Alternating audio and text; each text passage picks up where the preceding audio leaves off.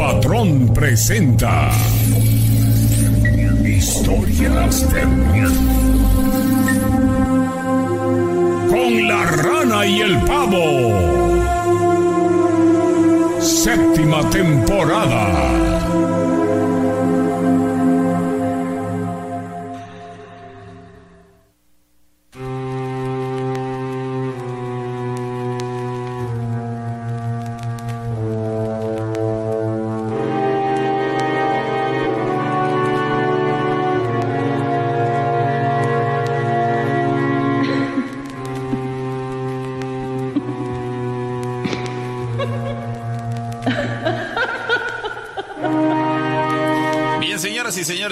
Buenas noches, bienvenidos. Estamos arrancando ya una emisión más de las historias de miedo con la rana y el pavo. Gusto de saludarles en esta noche de jueves, una noche un tanto eh, extraño en cuanto a horario y cuanto día también, más que horario el tema del día. Eh, no acostumbramos tener historias de miedo en jueves y menos esta hora. Ese, siempre ocurre que son miércoles para amanecer jueves y viernes para amanecer sábado, pero no noche de jueves para amanecer viernes. Sin embargo, el día de hoy tenemos esta emisión especial, como lo habíamos platicado a través de la radio, a través del Patrón FM, que eh, tenemos el programa de, este, de esta noche, de esta madrugada, pensando en que probablemente, más no es seguro, pero sí es probable, que el día de mañana, bueno, ya el día de hoy es viernes, por la noche, que, regularmente tenemos programa, es, existe la posibilidad de que no haya emisión de historias de miedo. Por lo tanto, previendo que, que pudiera ocurrir esto, que no haya programa, es que optamos por adelantarlo para la noche de este jueves. Por lo tanto, este, saludamos a toda la gente que nos está siguiendo en este momento, tanto en Facebook como en YouTube. En este momento en eh, Facebook tenemos eh, más de 260 personas conectadas.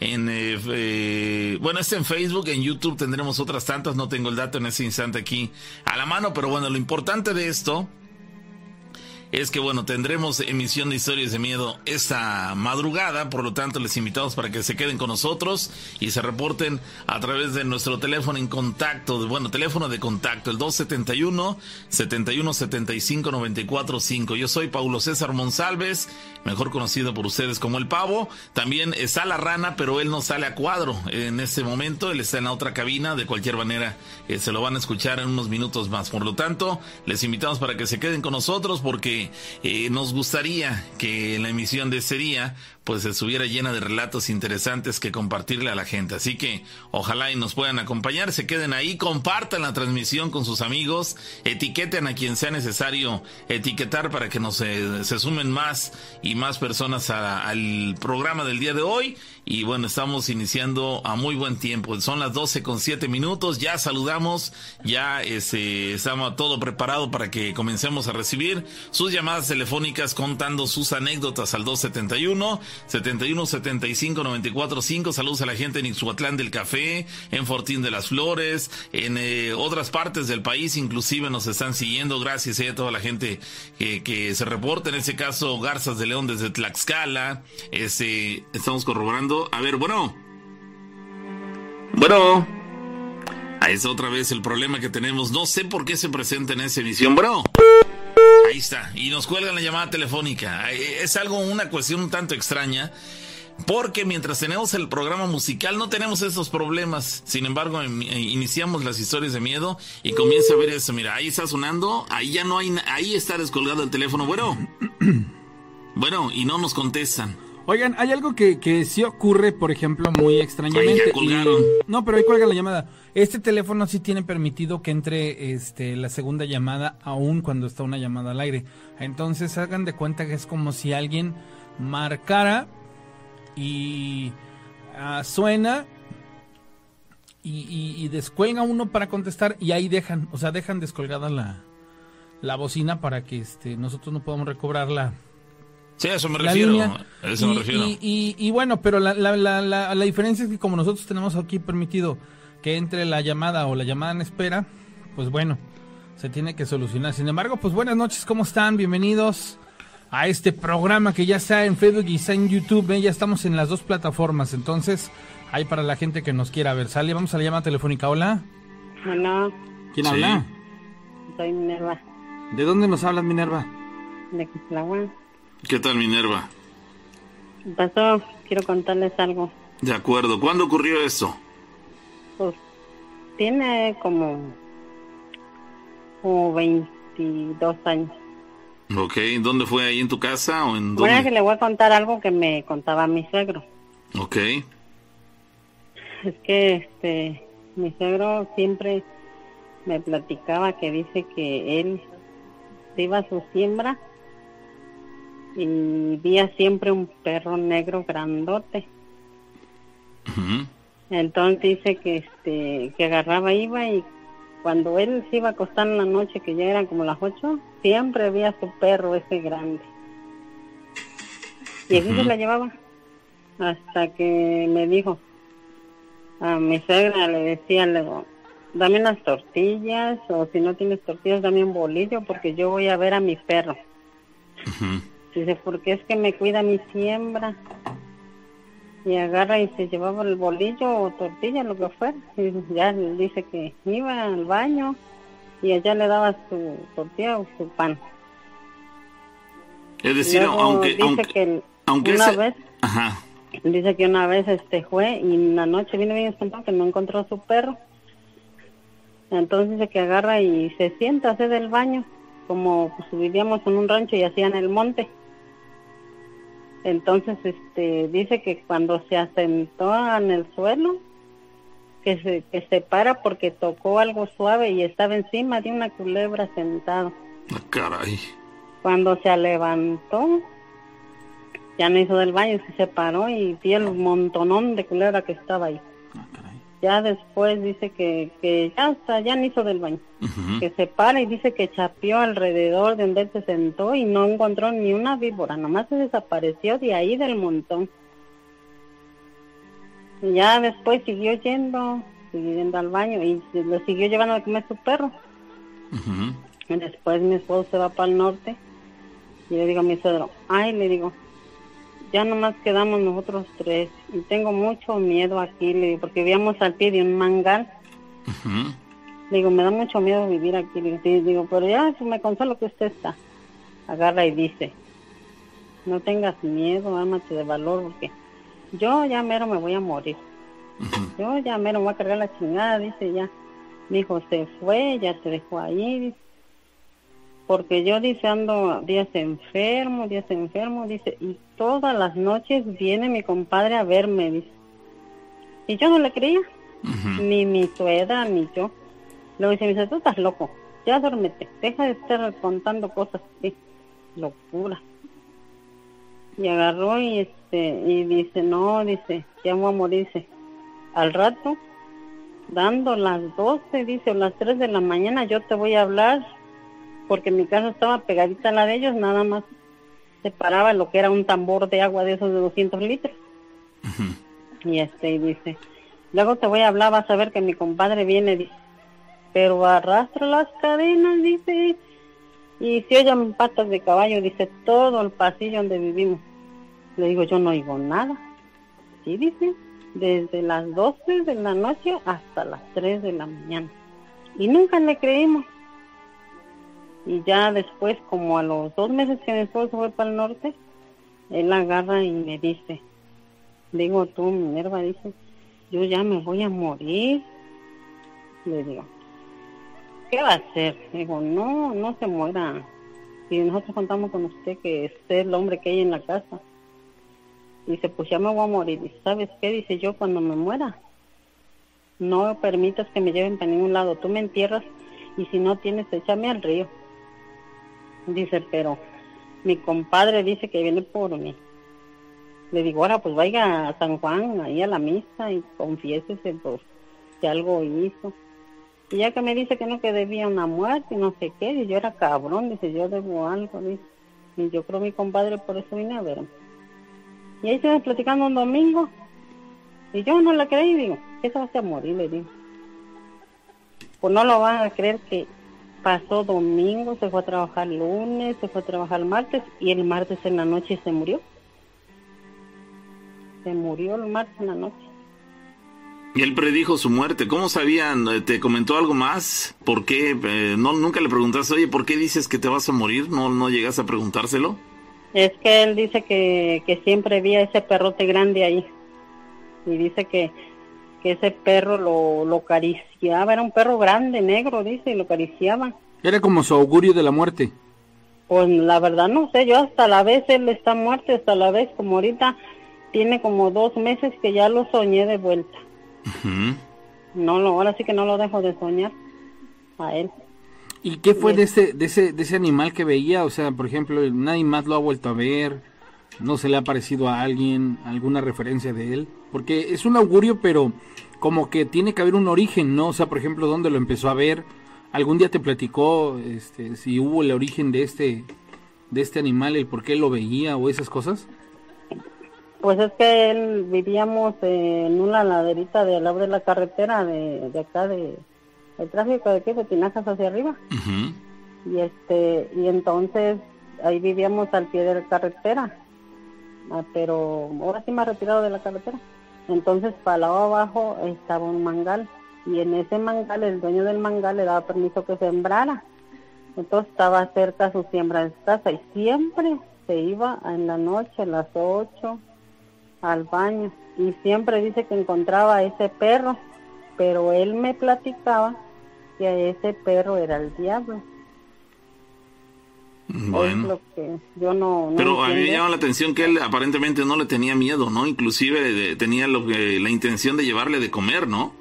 Sí, le llevaba tortillas. Toda la noche tenía como unos seis meses que llevaba tortillas. ¿Sabes a qué, a qué me suena esto? A la escena de, de Macario en la película cuando le dice a la muerte, le pregunta a la muerte, ¿por qué al malo no le diste y por qué a Dios tampoco y a mí sí me das?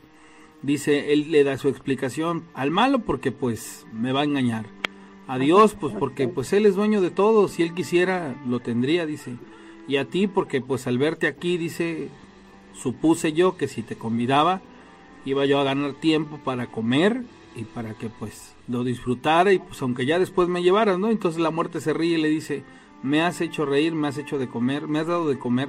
Entonces, como que siento que la historia que nos está platicando la persona esta hizo una reflexión muy, muy similar, o sea, como que lo vio y dijo, pues en una de esas y si le doy de comer y si lo trato bien, pues igual puedo vivir un poco más, ¿no? Pero pues, pero ya de antemano sé que esa es la muerte la que viene por mí. Cierto, sí, sí, es, pues una situación no, Ya le digo, él no me platicó eso, simplemente me decía que es que estaba su casa, luego enfrente de su casita donde dormían estaba una trojita que él hizo de maíz, hizo tarima abajo y arriba su caidicito para echar su maíz. Entonces mi cocina, luego seguía también mi casa, entonces en medio era como un pasillo y dice él que por ahí todas las noches corría un caballo a todo galope y que dice que arrastraba unas cadenas y que luego se oía él cómo chirrionaban las cadenas hacia su, hacia su casa en la cerca. En la cerca era de tablas. Y entonces él me platicaba así y ya agarró y este y ese día domingo estaba triste, su mujer se dio que estaba comprando, estaba triste platicándome que ya se iba a morir. Entonces yo agarré y le yo yo me entró miedo, me entraba miedo sus pláticas, siempre me daba miedo. Y lo raro está que cuando dice que fue al baño no encontró el perro, él lo buscó y no lo encontró. Entonces se le presentó la víbora ahí enroscada, que estaba grande el, montón, estaba enroscada la víbora. Después fue siguiendo dando a comer el perro pero ya después de que encontró otra vez al perro, después dice que él, tres días antes de que él muriera, ya no encontró perro. Ya le llevaba su comida y se regresaba con la comida porque ya no lo encontraba para darle de comer. Y él estaba más triste, me decía, no, ya no vino mi perro, ya no le di de comer. Dice, ¿quién sabe si lo matarían o ya no vino. Oye, después Pero él no tenía miedo. Oye, después de su fallecimiento de esta persona, este, su sepelio, su, su entierro, digamos, en el cementerio, eh, ¿ocurrió con normalidad? ¿No hubo nada, extraño? Ah, cuando estábamos velando en la casa, como le digo que vivíamos al pie de carretera, este, ahora sí que ese día que él murió, fue un, había unos nueve días más agua arriba. Este y entonces yo, nomás estábamos yo y su esposa velándonos y le como fue se murió como a las diez y media de la noche entonces pues como en un rancho que vamos a comprar no teníamos nada pero como mi suegra siempre tenía veladoras por su virgen entonces le, le prendimos dos veladoras y en lo que yo me salí por fuera y andábamos buscando ahora sí los objetos que iban a ocupar para acostarlo y arreglarlo, este, que se le apagan las veladoras y que agarro yo y que regaño a mi suegra y mi suegra. Le digo, usted debe de estar ahí al pie del cuerpo. Le digo, mire, ya se apagaron las veladoras, pero nomás como que lo, como que si las hubieran soplado, entró un vientecito y se apagaron las veladoras. Y agarré yo, así saliendo a la puerta, nomás afuera, como a dos pasos de la puerta hacia afuera. Y yo agarré y le dije, le digo, usted esté ahí, le digo que el cuerpo no se debe de quedar solo, le digo, cuídelo, le digo, mire, ya se apagaron las velas. Y entonces ahí fue cuando yo más me espanté. Pero ya después ya no lo dejamos solo. Sí había algo, algo ahí. ¿eh? Sí, probablemente, probablemente. Todo punto que. Oye, ¿eso dónde ocurrió? En, vivíamos ahí por Rancho Las Nueces, la parada se llama San José. Eh, ¿Por dónde queda eso? Aquí por el Júcaro, acá abajo, de Titlagua por abajo. Ok. ¿Qué tiempo tiene que sucedió? Eso tiene, pues mi niña tenía tres años, ahorita tiene 24. O sea, hace como 20, 21 años. Ajá. Bueno, pues ahí está el relato interesante, ese, Minerva, que tengas feliz noche. Igualmente. Gracias por compartir los saludos. Ya después le cuento otro que con más calma porque es muy grande. Claro que sí. Gracias, Minerva. Gracias, Minerva. Saludos. Oye, hay una, dice, nos comenta aquí el largo y varias personas que tenemos problemas ahí con el audio, a ver si le puedes ahí, este... Este, ok, vamos a verificarlo. No sé, lo escuchan en moneural. Sí, nada más con que las dos estén. Pero, pero, bueno, yo, estoy, no yo, estoy, checando el, chat de, Facebook y ni una sola persona ha comentado nada al respecto. En ah, Facebook. Ah, ok, ok. En Facebook, no los, no sé, este si en YouTube ocurre, pero estoy verificando que el audito es en orden, entonces no, no sé a qué se deberá. Pero bueno, seguimos, señores. Llamada telefónica, bueno. Bueno. Bueno, bueno. ¿Quién habla? Sí. Reina. ¿De dónde nos hablas, Reina? De aquí de Córdoba. Perfecto, Reina. Lo que, nos, lo que nos vas a platicar es una historia que te ocurrió a ti. Fíjate que no a mí, pero a mi hija. Adelante con tu historia. Mira, este, yo vivo aquí en el centro de Córdoba es un edificio, pues no te voy a decir el nombre, pero estamos en el mero centro, viejo, porque pues ya tiene muchos años, ¿no? Entonces yo tengo tres años, más o menos, voy para cuatro de, de rentar aquí. Pero hace como dos años, recuerdo bien que era un Viernes Santo, sí. y tengo una niña que ahorita tiene 13 años pero cuando a ella le pasó eso, pues tenía 11, iba para 12 años, ¿no? Entonces, este, pues como yo tengo un negocio ahí, yo estoy trabajando y tengo una señora que me la, que me la cuida, me habla por teléfono y me dice, señora, dice, este, es que Nicole, bueno, ya dije el nombre de mi hija, se llama Nicole, dice, está muy asustada, le digo, pues, ¿qué le pasó, no? Dice, es que, mire, dice que entró a su recámara, o sea, la mía, y que vio a una señora acostada en mi cama. Pero esa persona que estaba acostada en mi cama estaba toda de blanco y, dice la niña pues que ella dice que era una viejita porque le vio la mitad de la cara. O sea, nada más como el perfil, ¿no? La mitad de su perfil fue lo que ella vio. Entonces dice que al ver eso, ella pues se espanta y se sale de mi recámara y le va a decir a la señora que la cuidaba lo que había pasado. Vinieron a mi recámara y pues ya no, no había nadie. Pero lo curioso de esto es que yo tengo una hija mayor. Y a su misma edad que tiene esta niña que le pasó esto recientemente, hace dos años, estábamos en otra casa. Entonces, este, mi hija también tenía más o menos la misma edad que ahora tiene su hermana, que tenía su hermana. Entonces, este, yo la despierto porque en ese entonces iba a la primaria, que ella se despertara porque se tenía que alistar y sí, y luego luego se levantó y todo, pero ella bajaba unas escaleritas y de frente a esas escaleras había un espejo. ¿no? Entonces ella pues ya estaba bien despierta, ya cambiada para pues para ir a desayunar y dice que se quedó parada a medias escaleras porque vio cruzar hacia mi recámara a una persona, a una, ella intuye también que era una persona mayor, pero lo que le llamó la atención que era, iba toda de blanco, pero que flotaba, que no le vio los pies. Y dice, ¿cómo puede ser? O sea, que no le vio los pies, ¿no? Ella se inclinó hacia los pies, pero que traspasó la puerta de mi recámara y mi rec- la puerta de mi recámara estaba cerrada. Ujú. Entonces yo no sé si tenga relación, ¿no? Una cosa con otra, pero más o menos es algo parecido, ¿no? Sí, por supuesto. Ahora, este, esa experiencia que tuvo tu hija fue la única en su vida eh, de este tenor. Sí, la mayor sí y la otra niña también, o sea, pero es- fue a la misma edad. Ya la mayor ahorita pues tiene 30 años y la otra niña pues tiene ahorita 13, ¿no? Pero aquí en estos departamentos han sucedido así cosas raras porque yo tengo un comedor que la mesa es de cristal y su base es de fierro. Entonces en una ocasión estaba yo sentada en mi comedor y tenía yo una taza de café. Entonces la taza se empieza a mover y digo, no, pues está temblando. ¿no? Pero veo el ventilador del techo y no, no se movía, ¿no? Sí. Y yo veía la taza y la taza se movía bastante. O sea, no me dio miedo, pero tomé la taza, la cambié de lugar y ya no se movía. La volví a pasar al mismo lugar y se siguió moviendo. Ah, Caray. Entonces, no sé si sea porque es un edificio, este, pues ya con muchos años, ¿no? Y pues no sé qué tantas cosas. Pero, pero tú, eh, eh, digo, puede ser un edificio viejo, cierto, pero no es normal que en este caso un objeto como una taza de la nada vibre. Digo, Sí, y, mi comedor es demasiado pesado porque tiene un cristal muy grueso Sí. y se menea de repente. Oye, me, me- podrías permitir, me podrías permitir darme una idea de dónde estamos hablando? Ya me intrigaste un montón. Bueno, mira, Es- te voy a decir, Ajá. te voy a decir, es el edificio Calatayud. ¿Ese dónde está?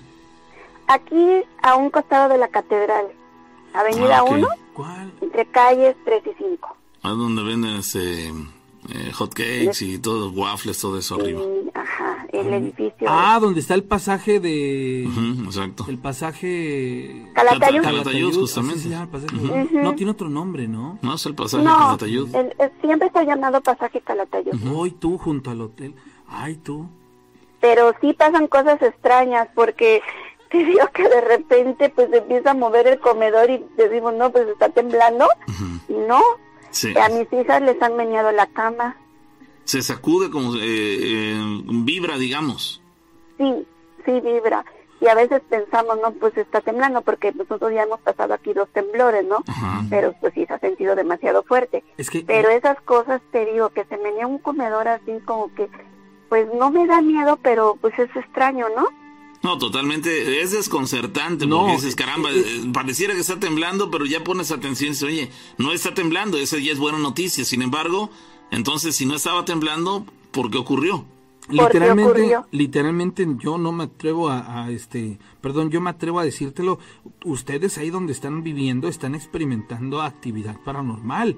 Literal, Pues- no se les ha presenciado ni los ha agredido porque está de alguna u otra manera concentrado en el movimiento de, de objetos como si fueran advertencias. ¿Te acuerdas que hablábamos acerca de que en este tipo de tenores o casos no siempre va a ser una agresión física, sino Exacto. advertencias? O sea, como de sigues aquí, me incomoda que estés aquí, ya vete de aquí. Eh, ¿Sí me explico? No sé si... si Sí, sí, sí. Entonces me ya a su nombre. Y bueno, y ya platicando así con los vecinos y todo eso, dicen que hace tiempo vieron a una persona en, en la azotea, Sí.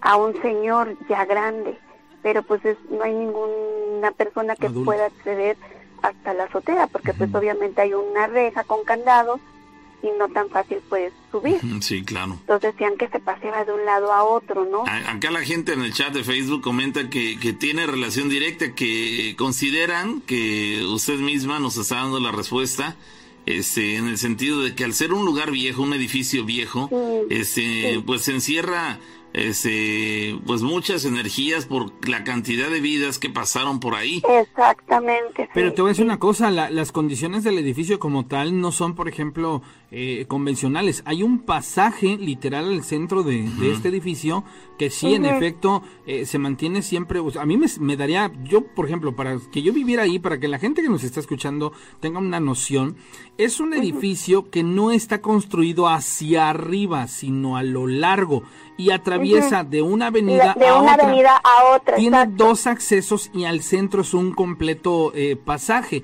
pero Sí. al final de la noche ambos puntos se cierran y queda ese Sí. pasaje solo y Sí. un- la escalera para subir está más o menos A la mitad. a la mitad, pero tiene una reja, entonces yo no me imagino quedándome a la una, dos de la mañana este, ahí adentro de ese pasaje para llegar a, a esa escalera. Pero, no, pero, mano, pero, tiene, pero tiene que ver justamente con la personalidad de cada quien. Yo de primera instancia, a mí no me, eh, me causaría ningún impacto, digo, así de, de, de golpe, no me no creo que me, tu- me tuviera que, que necesariamente que sentir miedo. Quizá ya estando ahí y viviendo algo como lo que mencionas, ah, dices, ah, caray, aquí ya hay algo Es que extraño. Es a lo que voy, porque pero mira, fíjate que lo más, o sea, ¿cómo te explico? Lo más, no sé, nosotros no nos ha dado miedo. Porque hace cuenta, yo estoy en mi recámara y me dice mi hija, mamá, dice, me movieron la, re- la cama. No está temblando, ¿verdad? Le digo, no, no está temblando. Pero así cosas, o sea, no ha pasado de eso, o sea, no hemos, no se nos ha presentado nadie, tampoco no hemos visto a nadie, porque yo, o sea, sinceramente no, pero sí mi hija, te digo que te- tenía 11 años y vio a una señora acostada en mi cama, una viejita. Oye, como observación cabe decirles que una vez que subes esas escaleras, las, los, el edificio está extendido. O sea, se- sí, sí te tienes que perder ahí en un como laberinto para llegar a, a los extremos. Por eso te digo que sí está así como de, ay, canijo. Es de llamar la atención. Afortunadamente ustedes no se impactan tanto como po- posiblemente sí lo harían otras personas. Pero Yo bueno. creo, sí, porque hemos preguntado así con vecinos y eso, y una vecina que vive sobre la avenida 2 Eh, dice que sí, que ella sí ha visto eh, sombras y que pues este ella duerme de plano con la luz prendida, Ah, caray. porque dice que ella no puede dormir con la luz apagada. Sí, esos lugares viejos tienen, parece, pareciera que encierran Pero, pero, demasiadas pero energías. viejos porque sabemos que es que, que tiene años, pero, Sí, pero, la, pero la realidad es que en las condiciones está mucho mejor Ah, que, sí, que otros por tantos, sí, ejemplo, claro, Ah, claro. otro, otro un edificio que tétrico. tiene unos cimientos muy, Muy buenos. muy, y, muy y- buenos. y te voy a decir uno más tétrico sería el que está aquí frente al Banamex, el, el de la radio. Ah, no, sí, el radio, ese sí, ese sí. No, ahí sí para que veas, Sí, mano. sí, sí, sí. No, ese, ese edificio sí me da mucho miedo y aparte tiene un elevador muy técnico también. Ajá, demasiado Fíjate que yo en la azotea luego he visto parada una persona que hasta parece momia, mano. Como yo, tengo- yo tengo, de verdad es que yo tengo mi, mi- la ventana de mi casa, de mi cuarto, da directamente a todo el edificio y siempre veo una persona ya adultísima, muy delgada, parada siempre viendo hacia el vacío y, y en ese costado, mano. Luego yo he llegado a pensar, no estará pensando en aventarse, no estará ¿Quién considerando, porque es una persona ya adulta. No sé, igual aquí falleció alguna persona, no sabemos, ¿no? Nunca hemos investigado. Pero de repente luego, eh, como yo cuando había clases, este, pues ahora sí normales, yo me despertaba muy temprano a hacer el desayuno y en lo que era en la cocina pegaban en la pared. Serían O sea, golpes. Sí, pero así como en medio, o sea, no sé cómo explicarte, pero, o sea, como que estaban pegando, así como que si alguien tocara una puerta que quiere entrar. Ok. O sea, no se escucha como si fuera un martillazo, no se escucha como no, si fuera un golpe. no, no, no, o sea, sí te, o sea, pegan en la pared. Ok. Dice, No, eso sí. dice una persona ¿Vale? por acá, dice, si yo rentara en ese lugar, yo ya me hubiera ido de ahí. Qué fuerte, sí, ple- comenta una chica. Este, digo, si han pasado todas esas cosas ahí en, ese lugar, ¿por qué? Y es pregunta seria, ¿por qué no se han ido? Digo, o no, le- no es suficiente eh, motivo para que ustedes se, se Pues, vayan de ahí. mira, no les da tanto miedo. No, fíjate que no es que, mira, haz de cuenta, yo tengo el negocio aquí mismo en el centro, entonces, pues a nosotros nos queda muy, ahora sí que en corto todo, ¿me entiendes? Y pues como no ha pasado de esa situación, así algo mayor, o sea, que nos enfermemos o que ya de plano sea una cosa que no se pudiera estar, por eso no nos hemos ido, porque realmente pues no es algo así que me pase todos los días. Bueno, ahora ya, sé, ya, sé, a dónde no me pasaría yo a vivir. ya, ya, ya, en ese caso tú lo tomas de esa manera. Hay otras personas. Claro. Hay y déjame decirte que, el edificio está lleno, ¿eh? O sea, o sea, todos los departamentos están ocupados, algunos son oficinas, otros son casa habitación, pero todo el, todo el edificio está ocupado o sea, no sé si a otras personas igual, no sé. A veces dicen que es el temperamento de cada persona, que unas personas somos más débiles o somos más susceptibles a esas cosas. O, toman las cosas con más calma, digo, finalmente eres susceptible, tú y tu familia, desde el momento en el que, en que perciben todo, se dan cuenta que las cosas vibran, ven alguna sombra, en fin, cosas de ese tipo. Sin embargo... Pero te digo algo, no sé si seamos nosotros también porque pues esta situación de que mi niña, la más pequeña, vio esto aquí, pero la mayor lo vio en mi otra casa. Algo similar, entonces yo lo relaciono y digo, bueno, pues más o menos le pasó también a la misma edad que a esta niña, entonces algo muy similar, entonces por eso pienso, no sé si seamos nosotros o es el, la, el edificio, no lo sé. ¿no? A lo mejor es de quien te renta y ya no, no las quiere ustedes ahí, por eso les causa. Oh, también, yo creo. Bueno, bueno. Pues Oiga, muchas gracias, muy interesante lo que nos platicas. Bueno, gracias. Gracias. Hay para la, para la gente que, que nos está escuchando en, en ambas plataformas y por supuesto en la radio, pues para los que somos de aquí de la ciudad, como que tenemos una noción muy clara del lugar del que estamos hablando y sí nos causa una expectación por lo mismo digo, cualquier otra persona que sea de algún otro lugar, pues iba a decirse así, como de que hay tanto así, pues la verdad es que sí. Muchas muchas personas ahí en el chat se, siguen preguntando dónde es exactamente ese. Bueno, ya lo mencionó la Frente a la Inmaculada, pa' pronto. Por, sí, frente a la Inmaculada, pero sobre, la Avenida 1. junto al Hotel Mansur, junto a donde está hay un negocio de telas, hay un negocio de telas junto. Sí, exactamente. Donde venden helados, aguas arriba. En la parte alta, exactamente. Hay un pasaje ahí, un pasaje este comercial. ajá, que tienen eh, negocios ahí. pasaje comercial y bueno, en la parte de arriba hay casas, departamentos. En este caso la chica dice que algunos los utilizan para como oficinas y otras son este, viviendas. Pero bueno, es ahí exactamente frente a la frente a la Inmaculada, la puerta de la, de la, catedral aquí en la ciudad de Córdoba. Bueno, sobre la avenida 1. Bueno, así la, la situación y, volvemos a lo mismo. Eh, dice en YouTube no se escucha, chequen su audio, dice por acá una persona. Ok, vamos a, a, verificar esa situación. Si tienes chance, Rana, no seas mal, sí, eh, me échame la mano por esa parte. No, yo estoy este, oyendo y normal, ¿eh? Sí, bueno, aquí alguien decía que no, en YouTube había problemas, pero bueno, así la situación. Entonces, bueno, seguimos. Gracias a la gente que está participando activamente con nosotros. Ya más de 450 personas en, en Facebook y bueno, otros tantos en YouTube acompañándonos en este momento. Dice, ¿qué cosa más espeluznante es eso? Dice Mary Hernández. Sí, debe ser eh, un tanto escalofriante para algunos, pero para otros no tanto, porque depende cómo tomen las cosas y eh, yo no, no estoy diciendo en ese caso que yo sea demasiado valiente, no, ni mucho menos, pero siempre trato de tomar las cosas con calma y en ese caso, por ejemplo, hace eh, unas semanas estaba yo este, bañándome y, y, la puerta del baño se abrió. Pero como la ventana que está más o menos cerca de, la puerta del baño de, la casa de todos ustedes estaba abierta y había otra, hay otro par de ventanas que estaban abiertas, estaba corriendo viento. Dije, bueno, fue el viento el que abrió la puerta, vamos, no por el hecho de que se abrió la puerta, automáticamente pensé, ah, caray, ¿qué anda ahí? ¿Por qué? ¿Por qué se me abrió la puerta del baño? No, no, enseguida y con toda la tranquilidad del mundo, deduzco que esto lo propició el viento. ¿Será cierto o no? Pero bueno, yo me tranquilicé, no lo tomé a pecho. Probablemente otra persona en mi lugar si se hubiera espantado, dice, caramba, si la puerta del baño la tenía cerrada, sí, pero, pero no estaba, la, quizá no la dejé perfectamente cerrada, entonces es, cuestión de óptica, cómo cada persona asume este, las, las, este, las experiencias y a partir de ahí o lo tomas demasiado a pecho y te espantas inmisericordiamente o lo tomas con calma y dices, no, pues hay una explicación, no hay por qué espantarse, pero volvemos a lo mismo, así como esta chica y su familia lo toman con calma, hay otras personas que por acá dicen es que una cuestión espeluznante y bueno, también se respeta porque bueno, son maneras de, de adoptar las, las, este, las situaciones, pero bueno, así están las cosas, señores, ya 22 minutos para que se cumpla la primera hora de esta emisión de las historias de miedo con la rana y el pavo, les recordamos que eh, este programa lo tenemos el día de hoy en jueves porque probablemente y solo probablemente el día de mañana no haya historias de miedo. De, de ser posible, si nos resulta posible, si las tendremos, pero de no ser ah, así, bueno, no, estamos adelantando. exacto, no es seguro, ¿eh? Sí, exacto. Mañana, ¿qué les gusta? Como a las 5 de la tarde les publico ahí en el Facebook, porque ahí también vamos a ver cómo se pinta este rollo.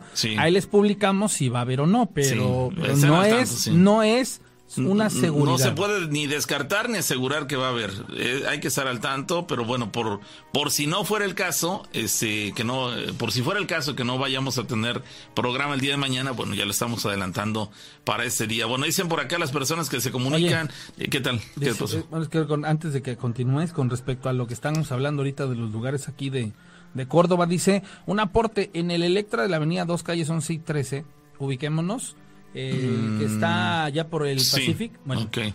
ok, este, al momento de cerrar en las noches, en ocasiones las alarmas de banco y los sistemas de seguridad suenan como si estuvieran operando. Y por las tardes las chicas cajeras han escuchado que les hablan. No ha sido una, sino varias que han escuchado que les hablan y no se sabe si es una mujer o un hombre. Es algo muy raro que no nos explicamos. Y, ese lugar es, es, una galera grande. Sí, una este, bodega. Una bodega, parece. Y, este, y están experimentando. Probablemente sí eh, tenga, eh, esa sea la explicación del por qué se, se pudieran estar presentando cuestiones paranormales, porque bueno, es un lugar, es una galera, bien dice la rana, es como una bodega que habilitaron como tienda y este, y bueno, aparentemente ahí ocurren esas cosas. Dice alguien por acá, Franco Darío dice, eh, yo también no creo en eso, no sé a qué se refiera. Y la otra ocasión acompañé a un familiar. Yo supongo que cuando dice que no cree en eso, se refiere a las cuestiones paranormales. Pero sin embargo, dice, la otra vez acompañé a un familiar a hacerse una limpia. Y me dijo la señora, la que hacía la limpia, me dijo cosas de mí, las cuales solamente yo sabía. De verdad me quedé desconcertado, ya que nadie más conocía esas cuestiones de mi vida. Yo no soy creyente eh, ni nada de eso, pero este, la realidad es que sí me dejó sorprendido que la señora me dijera cosas muy puntuales, muy específicas de mi vida que nadie más sabía y sin embargo ella me las dijo, entonces él en ese sentido eh, lo, toma, le, lo toma con reserva y le da cierta este, validez a esas cuestiones paranormales y al hecho de que haya personas que tengan estas, estos dones para poder, eh, digamos, adivinar cuestiones este, específicas. Alguien más dice por acá, eh, buenas noches, hace tiempo contaron una historia del Waldos que estaba por bodega Urrera, nos dice esa persona, que en ese lugar tenía mucha actividad. Tú comentaste que esos terrenos tenían historia paranormal, pero no la contaste ¿Podrías platicarnos, por favor, Rana? Este, ok, sí, sí, en, ese lugar, este, hace años, para la gente que es de aquí de Córdoba, seguramente recordarán que en, actualmente en ese lugar hay un 724, una farmacia, no, no una farmacia, no una, o este, una tienda de materiales, este, fue un, un, bueno, no recuerdo de qué, este, el, este, en la tienda de materiales, en el 724, que están justamente en la calle 15, avenida 11 que anteriormente ahí fue, fue una, una casa. Seguramente te acuerdas, que comentaste ah, inclusive que tenía una historia paranormal, nos dice, comentaste que en ese terreno, en ese lugar, había una historia paranormal, eh, pero no la contaste. No, no puedo. Sí. no, no puede contarla. no, no, puedo. Pero, pero, bueno, las personas se quedaron con esa incertidumbre y querían saber a qué. Sí, no, son de esas cosas que va uno enterándose y pues que no tan abiertamente se pueden comentar por lo delicado de lo del de Cierto, cierto. Pero en ese lugar aparentemente, bueno, yo recuerdo que había una casa en el fondo de, de, la propiedad y era un jardín, digamos, era un jardín bastante grande que tenía inclusive unas palmeras por ahí, pero este, pero una, una casa muy olvidada, digámoslo así, toda la herrería que, limitaba el paso de, la calle al interior de ese jardín, este, estaba en pésimas condiciones, lo recuerdo con claridad, este, fueron muchos años, seguramente la gente se acuerda de esa, de casa. Después no sé qué pasaría si la vendieron y a partir de ahí este, se instalaron estos negocios, no lo sé. Pero para la gente que es de Córdoba es aquí justamente en la calle 15, avenida 11 de donde está la, la, eh, la secundaria Mena Sosa, una cuadra más abajo en la esquina.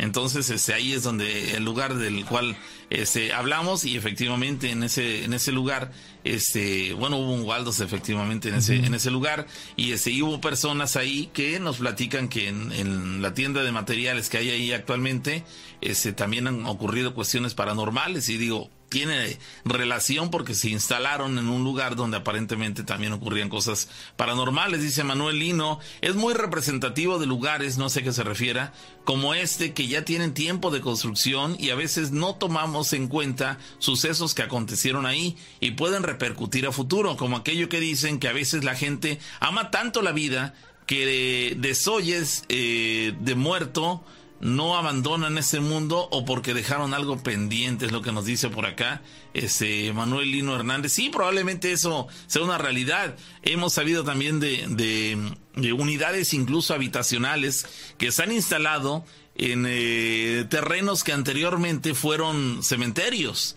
Y eso ocurre aquí en la ciudad de Córdoba, por lo menos donde, hasta donde yo tengo conocimiento, en lo que es conocida actualmente o desde hace ya muchos años como la Unidad Jardín, de donde se encuentra la zona de, la estación de bomberos aquí en la ciudad de Córdoba. Toda esa área hacia la, zona del mercadito, este, aquí en Córdoba, pues es una es un área donde anteriormente fue un cementerio. A mí me costaba trabajo creer esta versión. Digo, yo desde pequeño supe que, bueno, ya no era cementerio, pero supe que efectivamente ese, había sido una, una, eh, un cementerio y es ahí donde habían, este, donde habían eh, edificado esta unidad habitacional.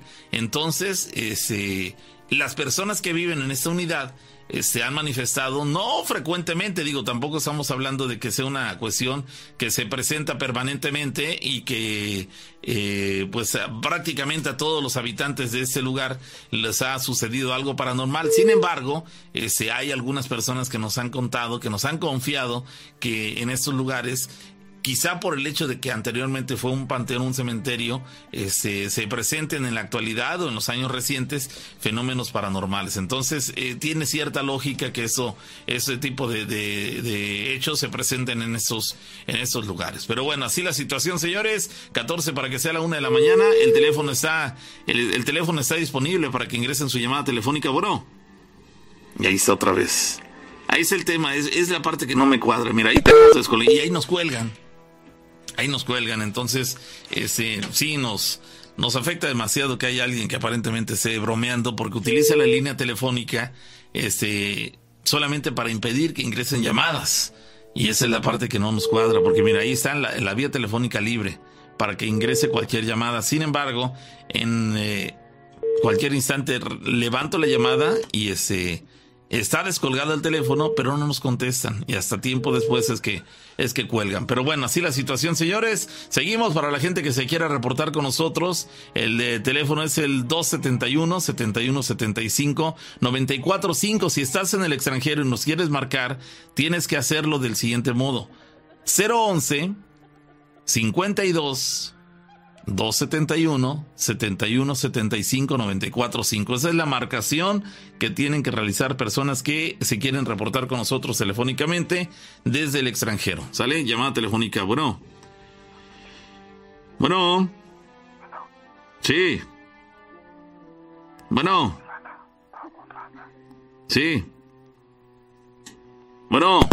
Bueno, otra vez, parece que volvemos a lo mismo, parece ser que alguien está este, bromeándonos y el problema es más allá de la broma, que no se conforman con hacerlo una vez, están este, haciéndolo frecuentemente y lo único que hacen es romper el hilo del programa y afectar la, la, dinámica del mismo. Pero bueno, ni hablar, son cosas que ocurren.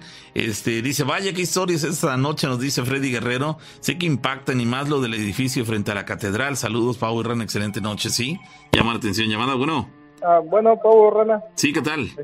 bueno, no quería yo contar nada, pero pues solo para comentarte que, pues, ¿por qué no bloquean el número que está marcando? Es que no tengo manera de hacerlo.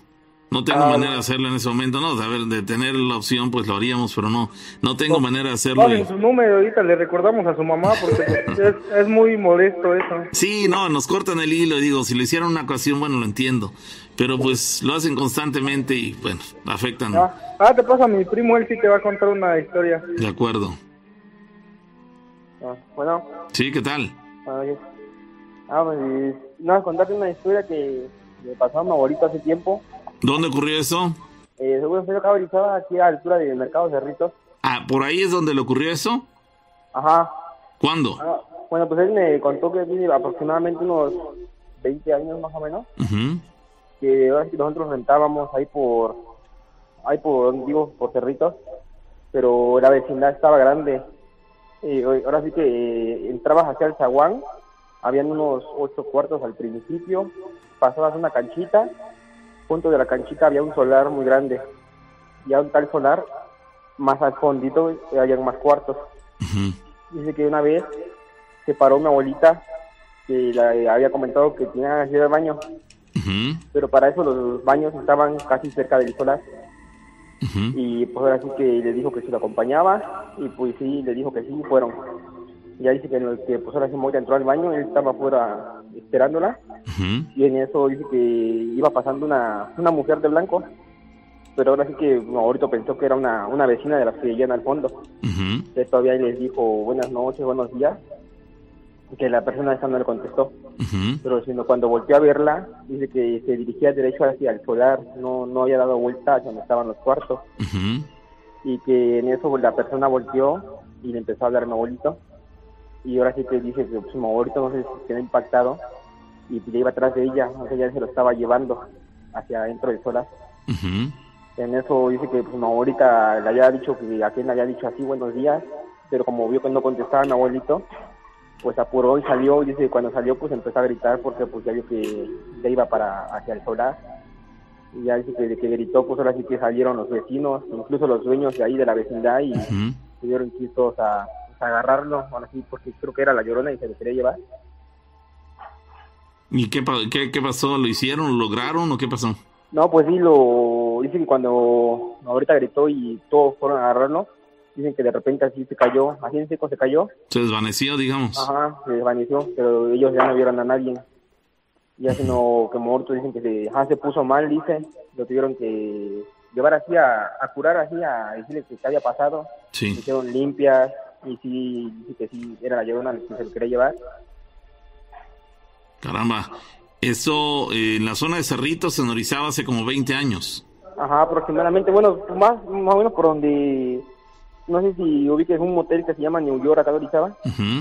Ah, pues casi por ahí.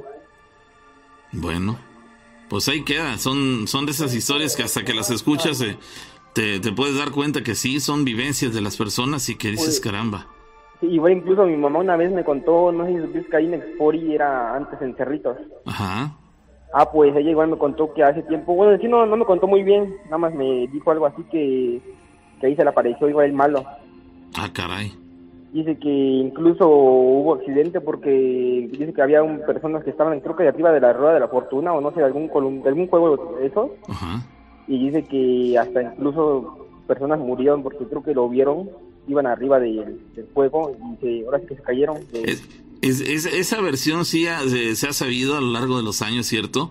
Que, este, que en algunas ferias eh, tuvieron, no recuerdo si era exactamente esa de la que me mencionas, mm, recuerdo remotamente que que este, ya conocía yo esa versión de la que estás hablando, más no ubico el lugar si era exactamente ahí donde dices o era en otro lugar. Probablemente sí sea el mismo, la misma anécdota de la que me estás hablando, pero este, pero son versiones, no son leyendas que se habría que ir a los eh, a la historia del lugar, de los periódicos, las noticias del, de, de aquellos años para verificar si efectivamente hubo en alguna ocasión en estas ferias un accidente en el que murieran varias personas, ¿no? Ajá, bueno, te digo que ella me comentó así que incluso las demás personas que iban igual en los otros asientos de los, de los juegos, igual dice que los vieron, pero pues ahora sí que a lo mejor nosotros como eran más sensibles, que a lo mejor a eso sí les tocó caerse y dicen que sí, que estaban viendo al, al malo, lo estaban viendo ahí parado y que por eso ese accidente pasó. Se imaginan, qué, qué, qué terrible experiencia debe ser eso. Y ir a un parque de diversiones, digamos, o una feria, como le llamamos aquí en México, y este y encontrarte mientras vas a bordo de, de la rueda de la fortuna o alguno de estos este eh, juegos y encontrarte con una experiencia de este tipo y que inclusive te cueste hasta la vida entonces sí sí es, es tétrico la verdad ya quedó el audio de, de YouTube fíjate que era el espejo mano Ah, ok. Este, era una situación ahí de... bueno, amigo, ya pues, quedó. pues muchas gracias, amigo. Muy interesante. Gracias por compartirlo. Sí, gracias. Estás muy bien, saludos. Fíjate que alguien me corroboró acerca de, de lo que estábamos hablando, de las historias estas que no conté.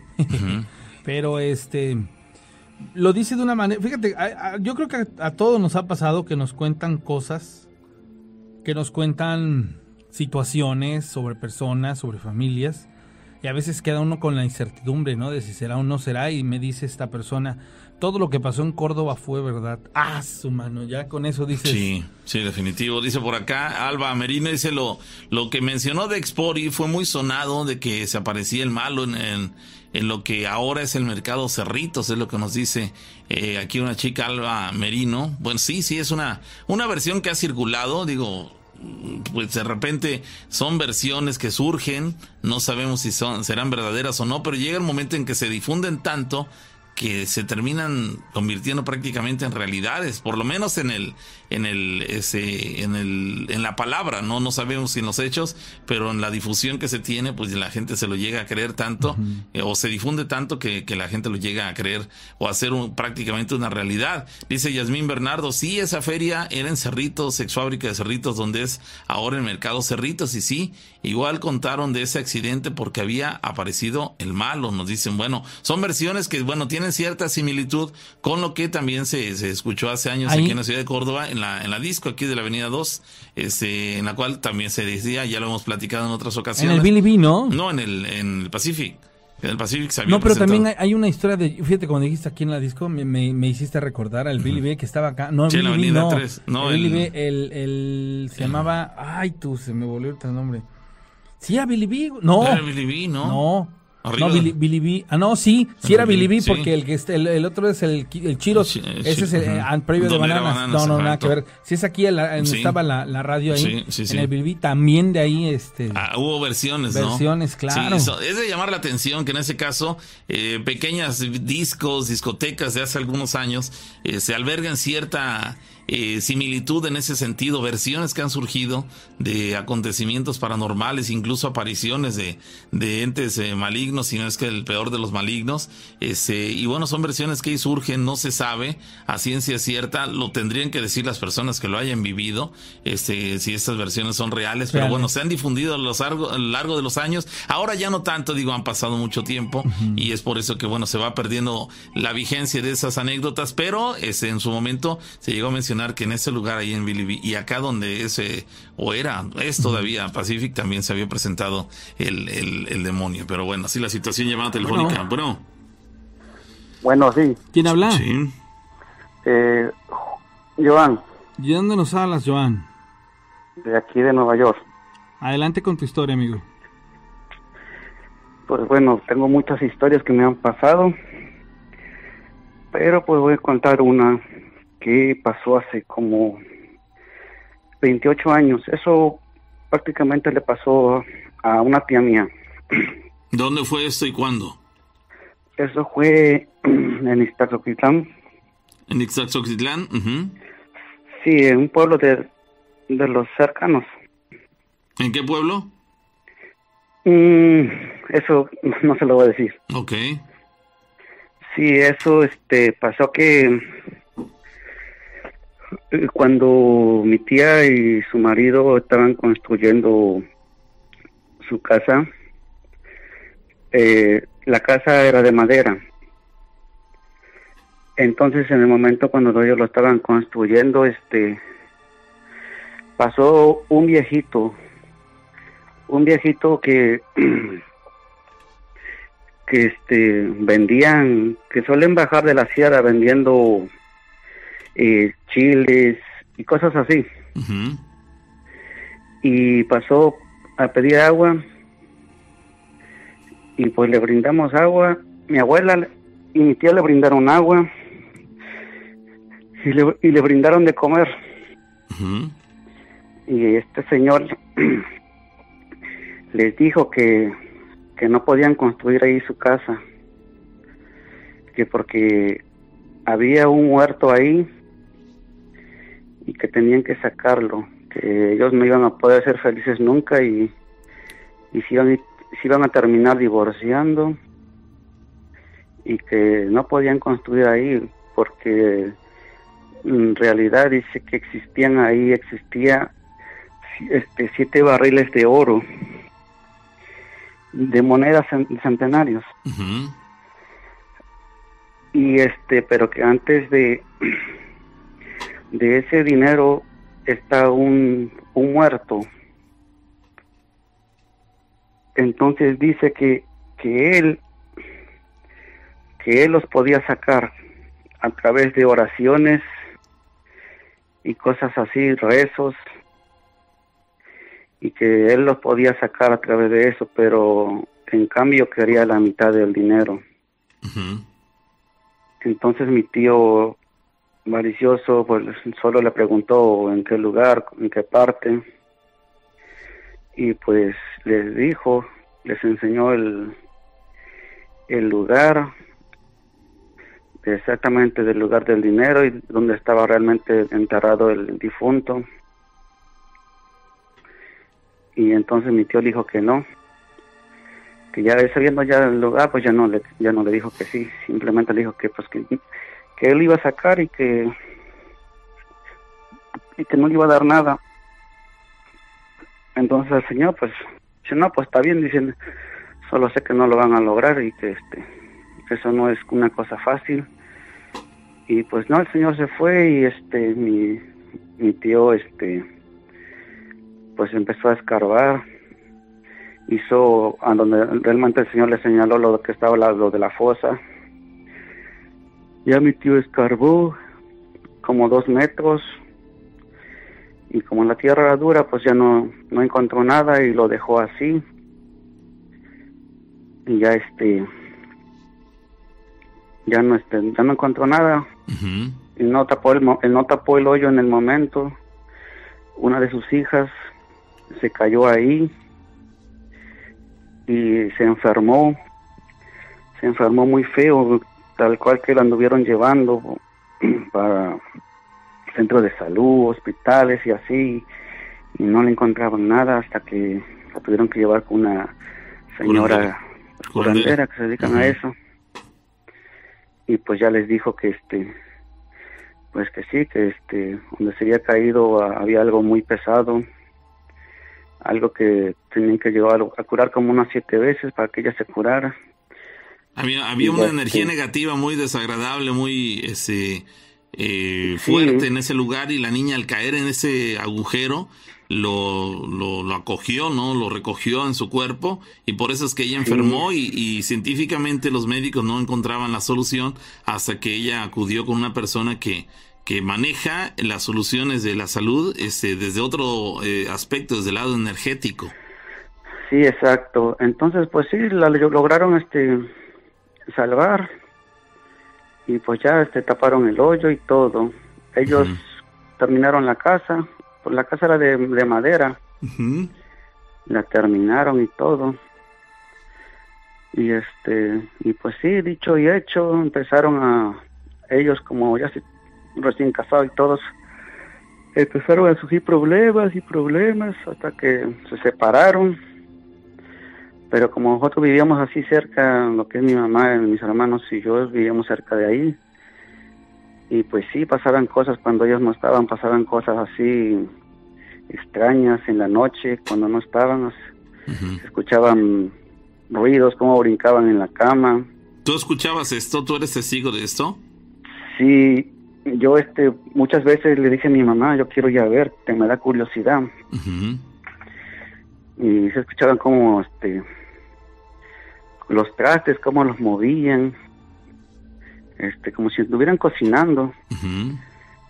Y se escuchaban voces y entonces le digo a mi mamá, déjame ir a ver. Y digo, si no, si, no hay nadie, dice, tu tía están allá abajo, en el centro. Dice, déjame ir a ver. Y digo, no, dice, porque puede ser que, que no seas fuerte y no sé, te vaya a dar algo. Dice, mejor no, dice. Y, siempre así, por las noches, pasaban cosas cuando ellos no estaban, porque solíamos bajar así lo que son los domingos o los sábados al centro y siempre escuchábamos ahí cosas. Y pues mi mamá nunca nunca me dejó ir a ver porque siempre pensábamos que, que ya estaban ahí. Mis mis tíos mis amis mi tía y mis primos pues siempre pensamos que ya habían llegado y no después como a la media hora pues siempre nos pasábamos visitando eh ya llegamos y nos quedábamos así entonces quiénes eran y siempre pasaban así y este y pasó el tiempo y este mi tía este una vez estaba nos me contó nos contó a nosotros porque de ahí se mudaron después de que lo que le pasó que ya estaba peinando ya sus hijos ya se habían bajado al centro y ya nada más quedaba ella. Y se estaba peinando así frente al espejo. Y entonces ella dice que le, le habló tres veces por su nombre que lo sacara de donde estaba. Y ella pues dice que el primero pues no hizo caso a la segunda vez volvió y le, le llamó por su nombre. Y ya mi tía volteó y dice que se quedó así como viendo pues de dónde quién me llama no estoy solita o sea de dónde es y la tercera vez cuando ella vio de dónde era que, que provenía la voz entonces mi tía salió corriendo se espantó no no no le contestó ni nada Salió corriendo, dejó la puerta abierta y nos, nos vino a alcanzar a donde estábamos con su otra hermana. Y ya nos, nos platicó, ya bien asustada. Y pues este ya no regresó para allá. Se quedó con, se quedó viviendo en una casa aquí en el centro rentada, y ya no volvió. Y este, a mí me dio permiso, dice, no, pues este, Iván dice, yo te doy permiso de que de que si tienes ese valor, cúrate y, lo sacas, dice. Dice, no te va a hacer nada, dice, si dándote permiso, bueno, bueno. lo puedes hacer. Pues ahí quedan, ahí quedan las, las anécdotas, son, son varias por lo visto las que tienes y, pues sí, de, llamar la atención. Eh, dices que ocurrió por la zona de Ixaxoquitlán, ¿cierto? Sí. Bueno, pues ahí queda. Te, te mandamos un saludo hasta Nueva York y que tengas feliz noche. Gracias igualmente. Saludos. Bueno, así la situación. Gracias por contarnos esto. Este, vamos a ir a una, a una pausa comercial. Antes, antes de que te vayas a la pausa, qué tétrico el hecho de que te digan, yo le saco la persona mala y como no lo hicieron a tiempo, que un familiar se te caiga, mano. Qué, qué mala puntada. Bueno, el punto al que quiero llegar con esta observación, señores, la verdad es que a veces por la desidia, por la falta de determinar lo que se empieza. Debería de ser una regla eh, que se nos, se nos eh, a nivel educación se nos imponga, ¿no? O se nos, no sé cómo llamarlo, que desde niños aprendamos a que algo, lo que iniciamos lo terminemos. Porque muchas veces por este tipo de situaciones es que se dio un dicho como el que cuando ya el niño se cayó al pozo quieres taparlo, ¿no? Entonces ese tipo de situaciones llegan a ser muy fuertes y ojalá de verdad si usted tiene una situación similar ahí en su casa, que tenga algún lugar eh, en el que corran peligro sus hijos, mañana mismo tome acciones para evitar este tipo de tragedias porque son sumamente innecesarias. Pero bueno, vamos a la pausa, señores, regresamos, no se muevan.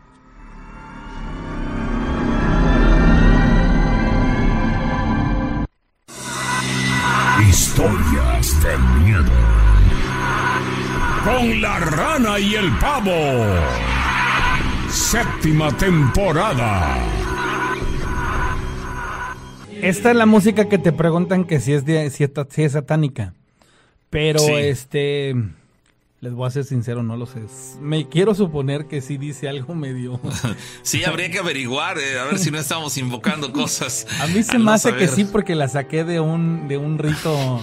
Este, de un rito. la rana se busca cada, fuente que pues no es que, Es que les voy a ser sincero, cuando la escuché me llamó mucho la atención, ¿no? Y dije, ay, tú, pero no, pues como que no sé hay si. Que Hay que buscar a alguien que sepa latín o que por lo menos conozca el fragmento, porque puede ser que sea de algo. Mm, mm. De, alguna, de algún coro, de algo ya que, tiene que existir, güey, pues por lo mismo que lo, pude encontrar. Yo creo recordar que tener una amistad que sabe latín, entonces voy a ver si lo puedo contactar eh, para que me traduzca esa, esa parte del tema musical, del fondo musical. Pero bueno, este ¿Qué vas a hacer si es una invocación? Pues que no sabemos, que a lo mejor esté invocando algo negativo y nosotros aquí alegremente este, em, emitiendo. La ponemos tres o cuatro por programa. Páseme el número para marcar, por favor. Si es el 271 7175 945. Sale para que se lo hagan saber. Este, saludos desde Cuautitlán, Izcali, en el Estado de México. Gracias a Anita Rivera y escuchándonos. Eh, Pavo, con sugerencia, ¿por qué no pones el número en la pantalla para los que no se lo saben? Este, lo vamos a Ahí, considerar. ahí, ahí la gente luego lo pone en la, en la misma publicación en cuanto ustedes preguntan, ¿eh? O sea, Sí, sí, sí. ah, créanme, lo que a veces es inaudito que lo tenemos en la pantalla, lo tenemos en la en el chat de, de Facebook y en el YouTube, ahí los moderadores lo están sube y sube y nunca falta el que, este, ¿cuál es el número? ¿No? Ya es así como de, ah, ya no sean canijos, regálenle tantita atención, sí, hombre. sí, lea- léanos. No solamente entren en la transmisión, sí lean un poquito de la información, ¿cierto? Sí. Este, bueno, así la situación, dice, tan buenas eh, las historias que venían contando y llega este último, nos arrulla. No, no sean así. Honestamente, yo le agradezco mucho a la persona. Sí, o claro. sea, do- allá son las 3 de la mañana en Nueva York. Es una persona que muy amablemente nos cuenta su historia.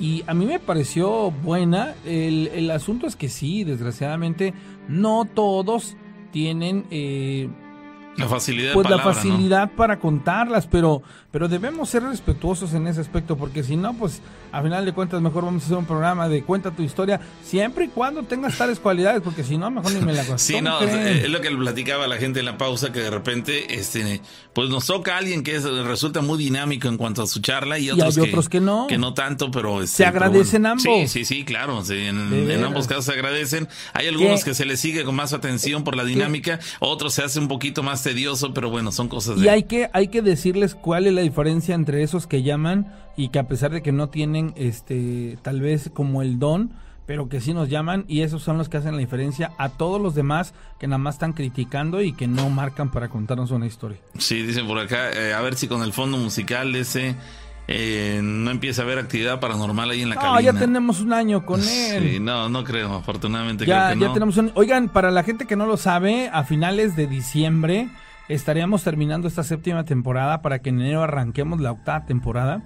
Y va a ser la primer temporada de siete que vamos a cerrar con más de 130 programas. O sea, algo inaudito, porque hagan de cuenta que nos hicimos tres años de programas en uno. Entonces eso es algo también muy bueno. Sí, sí, sí. en el- jamás en los seis años En anteriores seis anteriores. tenido tantos programas en una misma temporada como este. Entonces, este, pues gracias a toda la gente. Eh, dice muy buena la música de fondo, bueno, varios comentarios. Les eh, reiteramos que el teléfono está disponible. Miren, ahí está sonando con. No, ahí ya no. Bueno.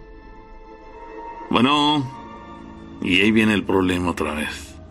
Que está raro porque sabes algo línea nos tiene- la facultad de, de- de recibir Nos dos llamadas sí. al mismo tiempo. No sé, no sé, pero bueno, es una situación que sí, que resulta es un tanto molesto. Pero bueno, saludos, Pavo, desde la Ciudad de México. Buen programa, dice Nelly Rockies. Este, música gregoriana. Saludos desde Pánuco, Veracruz. Ese, parece canto gregoriano, sí, ese último cuate que habló. Este, bueno, comentarios al respecto. Ese, cierto, Rana, hay que respetar. Manden saludos. eh, Nelly Rocky, saludos, Nelly. Este, el número de cabina ahí nos lo facilita o se lo facilita a las personas que están preguntando por él. Ahí en el chat de Facebook, ahí está el teléfono. Este, y bueno, para la gente en Jalapa, Veracruz, en diferentes puntos están comunicándose Bueno. con nosotros. Llamada, bueno. Bueno, ¿Quién habla? buenas noches. Habla Chema de aquí de Córdoba. Hola Chema, ¿cómo estás? Adelante con tu historia. Ah, buenas noches. Mira, este, así que es, es corta, pero se me hace interesante. A mí me la transmitió un pasajero, aquí yo soy taxista, estaba yo escuchándolos a ustedes cuando compartiste tu rana la historia del restaurante fantasma de Toluca. que la historia la mandó una dama, no sé si Sí, recordarás. sí, sí, sí, claro. Ah, bueno, este, el señor en ese momento me dice, aquí en Córdoba también hay historias. Y le digo, sí.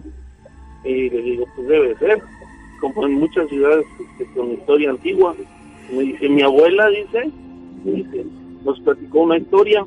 Ella vivía donde ahorita está un sanatorio en la avenida 5 entre calles 3 y Cinco 5. y tres. 3 y 5, sí. ah, pues, frente a donde donde era el DIF.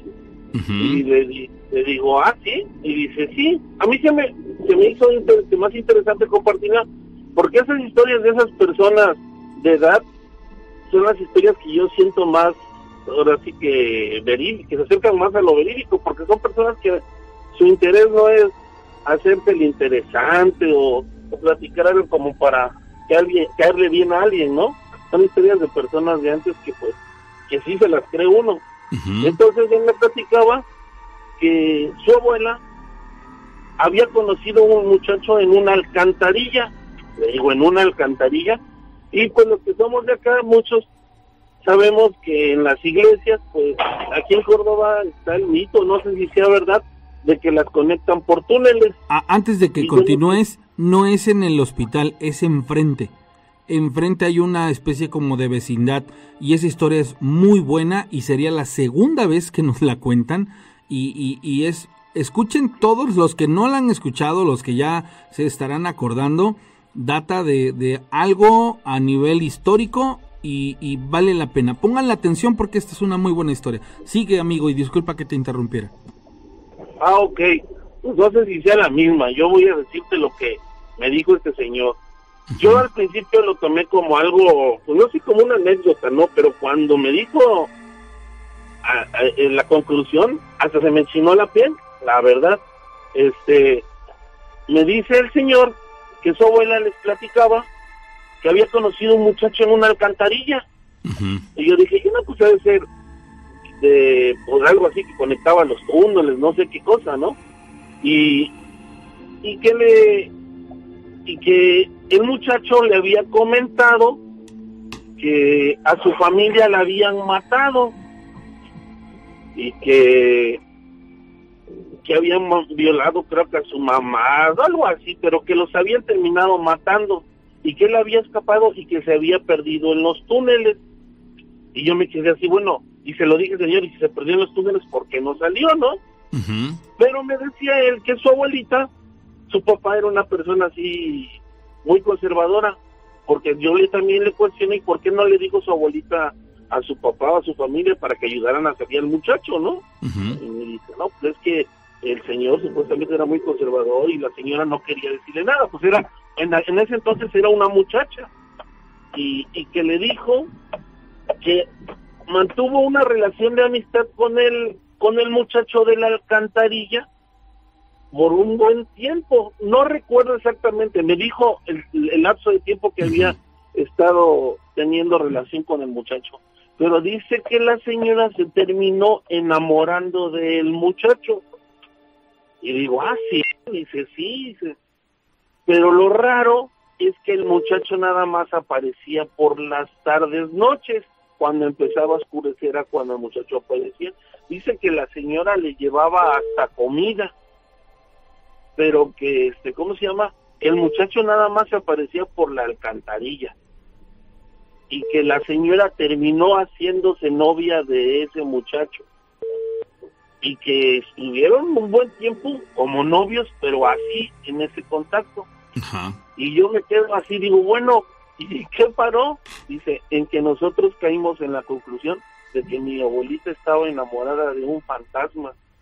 Y ya fue cuando me cayó el 20 y sentí así feo, ¿no? Sí, digo, claro. oiga, sí es cierto. Le digo, pues supuestamente él le, se, se quedó perdido en los túneles y que mataron a su familia.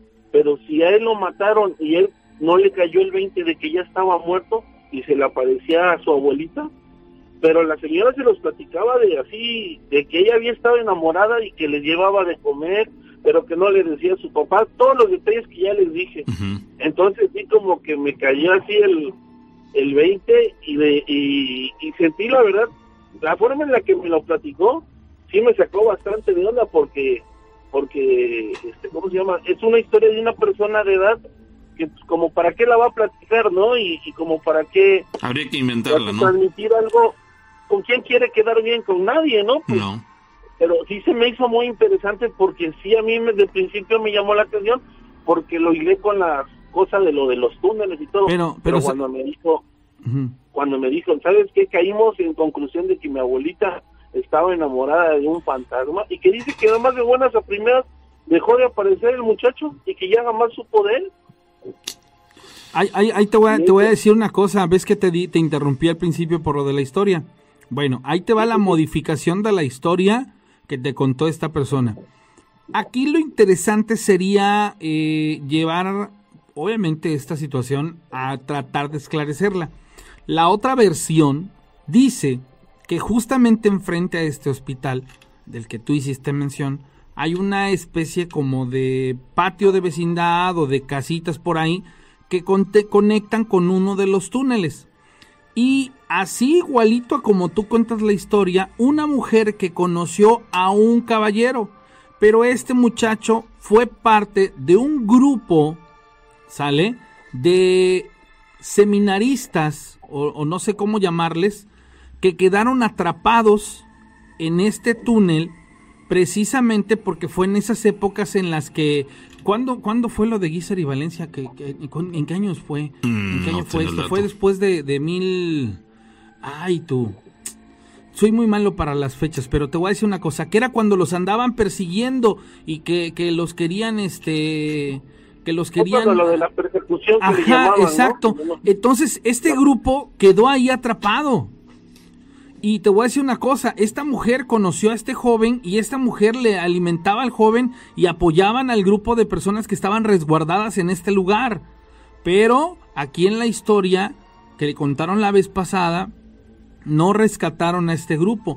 O sea que si seguramente se hiciera un trabajo de investigación sobre los, los, los túneles, que estaría sensacional, muy seguramente encontrarían personas Sí. que ahí perecieron. De, de hecho, aquí una persona, no sé si lo dice en broma o lo dice en serio, pero dice que esta historia que nos estás platicando le recuerda mucho a la canción de liberación que se llama Enamorado de un fantasma que noche tras noche veo pasar. Y digo, pues en ese caso, quizás una, una canción que alguien compuso, pero pues quizá inspirado en una historia que llegó a sus oídos y a partir de ahí compuso esta canción. En ese caso, pues también estaríamos hablando de una mujer que se enamoró, de un hombre, este, que aparentemente no era un hombre, era, Era un en fantasma. realidad un fantasma. Ahora, ahora me llama la atención porque ambas historias tienen el mismo cuerpo. Este, túneles, eh, un hombre y, y en, el, en, el, en el caso de la historia que yo te estoy platicando, este, era un grupo de, de personajes que se estaban escondiendo y cuales, los cuales ya no fueron rescatados. O sea, literalmente se sabe que murieron ahí. Entonces esa es la, la, la, la- la- lo fuerte de la historia. En la tuya me llama la atención porque es un- una persona que te dice mi abuela, o sea, directamente lo dice, mi abuela es la persona que, que tuvo una injerencia con, con esta situación. Entonces, Exactamente. está- Eh, Eso fue lo que a mí también me llamó la atención, este Rana, que a mí me lo dijo el nieto de la señora, o sea, él lo escuchó de la voz de la señora. ¿Qué tanto Es será? lo que él me decía. ¿qué tanto será verdad tú? Sí. Es, es interesante, ¿verdad? yo, yo, yo creo Mira, que... mira, yo, yo me atrevía a, a- a transmitir o a compartir la historia porque este señor se me hizo una persona muy seria. De hecho, tanto hasta el señor, o sea, e- es, es de apariencia intelectual y él me dijo que está escribiendo un libro y lo llevé en la zona de Fortín Viejo. Me dijo su nombre, pero te soy franco, me quedé tan...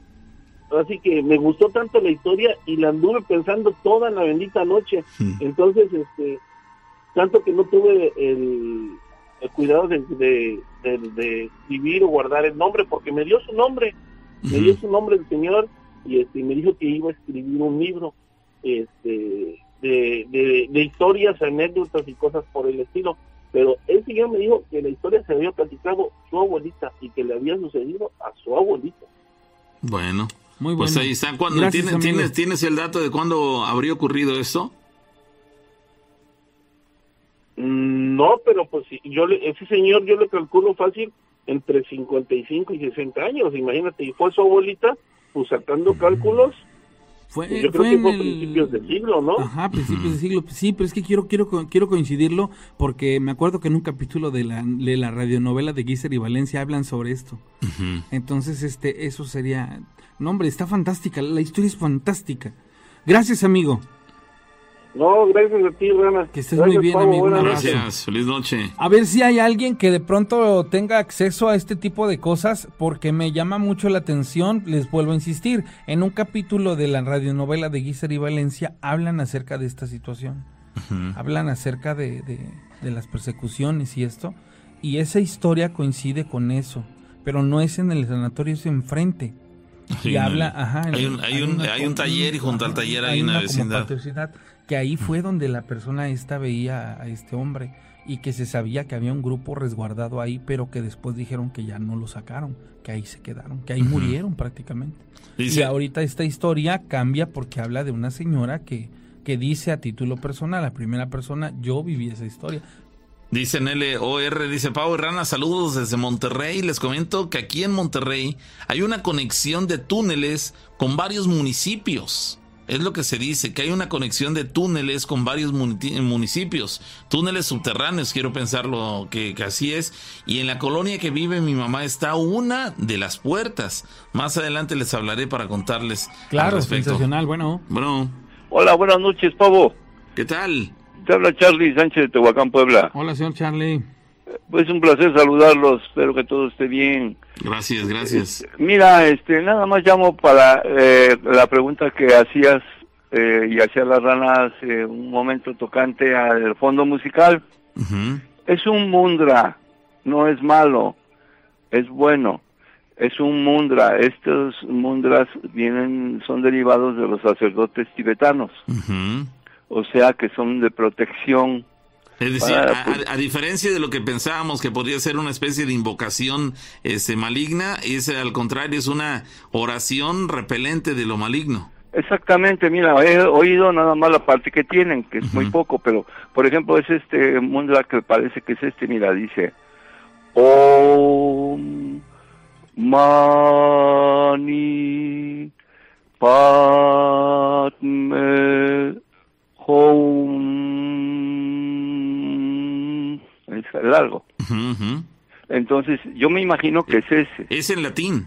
Eh, sí, pero ese es con los, lo, practican mucho, lo usan los, sacerdotes tibetanos. Todos los mundras son de protección. Está Omani Palmejun, está Nangmi Ojo Rangejio, en fin, pueden buscar en la página de YouTube eh, Mondras y ahí encuentran los Mundras todos. Dicen por acá que Mundra es el de los Thundercats. No, Mundras. son mandras y mundras. Sí, sí, ya. Son los términos. ¿Cuál es la diferencia entre el mandra? Más bien, ¿qué es un mandra y qué es un mundra? A ver. Mira, el mundra es este, eh, protección. Y el mandra, tú envías la protección, entonces se hace con un símbolo en la mano. Todos los mundras tienen símbolos que se forman con la mano a la hora de que los dices. También om, om, om, lo repites y lo repites varias veces cerrando los ojos y concentrado. Ese es para purificar el aura y alcanzar una eh, concentración muy profunda, sobre todo para las personas que practican los viajes astrales. Okay. Por medio de las vibraciones, cabe hacerles mencionar que esta parte de las vibraciones son las que van a equilibrar o que nos van a denotar si hubiese espíritus, entes o situaciones fuera de lo normal por el efecto de las vibraciones. Sí, y sirven para purificar y limpiar el aura de cada persona. las, personas que hacen esos viajes astrales hacen uso de estos mantras? Sí, como no, por ejemplo, el, principal es este para concentrarse. Om, om, así largo, varias veces lo repites y vas cayendo en una concentración profunda. Okay. Se cierran los ojos y eh, tienes que sentir a la hora de soltar el cuerpo, cómo es que vas perdiendo todo movimiento de, la punta de la, ahora sí, de la frente de la cabeza hasta los pies. Ok. Y vas sintiendo ese relax profundo. Ok, ok. ¿Eh? Es pues que esto es lo mismo como cuando dicen el fenómeno, vaya, es la misma concentración profunda, nada más que en los mundos son buenos y lo que es malo lo que te va a decir el lado contrario. Te paras en un espejo, enfrente de un espejo. Mejor no digas ese. ese. mejor no la digas. Bueno, correcto. Entonces, estoy de acuerdo. Ahora mira, este, sabemos, sabemos que alguien se atrevería a tomar nota de, tu, de tu sugerencia y al rato lo van a estar haciendo. No, sí tienes toda la razón. Ahora mira, nada más por último a la rana comentarle un detalle. Hace la semana pasada, no me acuerdo si fue sábado o domingo, en, cuando tuvo el programa en, ya tarde, como a, las once y, once y media empezó algo así. No, a las, a, las doce ya me acordé, empezó once cincuenta y nueve, decía ahí. Este, hizo un comentario al final que le preguntaron por, por internet eh, que qué sería este, si, si, si la presencia de que dicen que eh, la muerte no hace nada, si tiene algo de malo o no, o si no pasa nada. Entonces la rana algo así dijo como que, este, bueno, es como uno mira a una mujer, mira a otra y a otra, no pasa nada, es lo mismo. Dicen, eh, se puede se puede venerar a la muerte y a Dios. Le Ah, preguntaron, lo- no, no, no. A ver, te lo digo para que lo, lo, lo, lo- lo re- lo puedas este, plantear bien con el auditorio. ajá, Hicieron la pregunta si se podía amar a dos personas o a dos deidades entidades, o a dos- dos, dos. Exacto. Y yo les dije que en efecto el ser humano tiene esa capacidad porque amar, jamás vas a amar de la misma manera a una persona que a otra por circunstancias, eh, hablemoslo así, eh, por conexión, por afinidad, por infinidad, y me refiero a muchas cosas que son así, pero que sí se puede amar a dos personas. sí, Que lo- no lo- hay, no hay, no hace referencia a si esto puede traer consecuencias a niveles, eh, si habláramos de deidades. A- Aquí Ajá. lo único que yo hacía la observación es que el ser humano sí puede amar Ah, no, sí. a dos personas al mismo tiempo. Eso es una Sí, en, en eso estás bien. Lo que pasa que te habían preguntado, tú lo habías planteado de que deidades. Puedes, Entonces ah, ahí es diferente. Ah, porque acuérdense que va a haber obviamente un o sea, es lógico, ¿no? Digo, pues, si por ejemplo quieres adorar a San la Muerte o quieres adorar a este a, a- a la misma muerte y, tú sabes que, que, pues se sabe si te pones a investigar que es celosa de, de la de, de cómo se le dice cuando tú eres eh, afín De- a de tu este- fe. No, no, no, la fe no, el que- pavo, si me ayudas, el cuando tú eh, profesas esa esa creencia, Sí, sí, creencia, entonces obviamente que va a haber una situación como tal, ¿no? Pero Sí. obviamente aquí es solamente el, el, el abrir la mente y entender que hay cosas permisibles y otras que no. Sa- ¿Sabes lo que yo te quería comentar, Rana? Es que, por ejemplo, te preguntaron tocante a Dios y a la Santa Muerte. Entonces citaron a los dos, a las dos deidades. En este caso, por ejemplo, nada más te quería comentar por decir, mira, la Biblia dice es muy específica que nuestro Dios, todos los que creemos en Dios, es un Dios muy celoso. Él no permite que, que a la vez veneres a la Santa y estés con Dios. O estás con uno o estás con otro. Y, y lo mismo la Santa Muerte, es muy delicada. Yo ya les conté que tuve este relación con ella y in- inclusive se me apareció, hablé con ella y todo, ¿no? Entonces, bueno, pero les hago hincapié en una situación. Eh, yo pedí eh, espiritualmente, moralmente, permiso a Dios para poder experimentar, querer comprobar la existencia del mundo espiritual de Dios, que no me dijeran que es un mito, que, que, que, que inclusive muchas personas han dicho, los que no llegan, llegan a no tener fe en Dios, a los que no creen en Dios, que pues es un mito nada más, es, un, es una verdad inventada por el hombre. Y entonces yo quise comprobar su mundo espiritual y, y se me hizo, me vino la idea de la Santa Muerte. Tú fuiste el que dijiste que para poderte salir de esto tuviste que eh, eh, irte hacia la corriente de, de San Judas. No, no, mira, mira, Rana, mi situación fue esta. Yo hice un, ya que pedí permiso, según yo, a Dios, que me permitiera experimentar para comprobar su mundo espiritual. Entonces, eh, yo hice el pacto, tuve un accidente en el cual mi pie se vio muy grave, lastimado, en moto. Entonces, a punto de, de que me lo iban a amputar. Entonces, eh, eh, yo me operaron y no me aseguraban que, la recuperación fuera buena. Ahí había riesgo de que me amputaran, aunque ya me habían operado. Entonces yo cité, ya estando en casa, acabando de salir de la clínica, eh, llegando a casa, recordé a la santa. Hice un pacto con ella de que si me ayudaba a recuperarme sin ningún problema y que yo sanara de la lesión, que entonces yo le iba a guardar por el resto de mi vida respeto y mucha este, Veneración. y mucho no y mucho agradecimiento y respeto las dos cosas que Pero yo no veneración. no no no no veneración sino que yo le especifiqué que nada más quería experimentar pero sí le dije dame una prueba palpable viva de que existes también tú Eh, eh, te pregunta por acá en el chat que si Dios es muy celoso, como lo mencionas, este, ¿por qué? ¿Cómo es que te habría dado permiso? Mira, mira, Pavo, todo esto yo fui orillado desde el punto de vista feo o aspecto moral por esta situación. Eh, yo, yo rijo en la religión católica por tradición, si ustedes quieren, pero eh, eh, veía yo tantas cosas negativas para mí de mi religión. Entonces llegué a creer lo que, que era verdad lo que decía la gente, que pues realmente Dios podría ser nada más un mito. Pero ¿qué Tanto- gente es la que decía eso? ¿Mande? ¿Qué gente es la que decía eso? Mira, los los que son este ateos, los que no creen en Dios.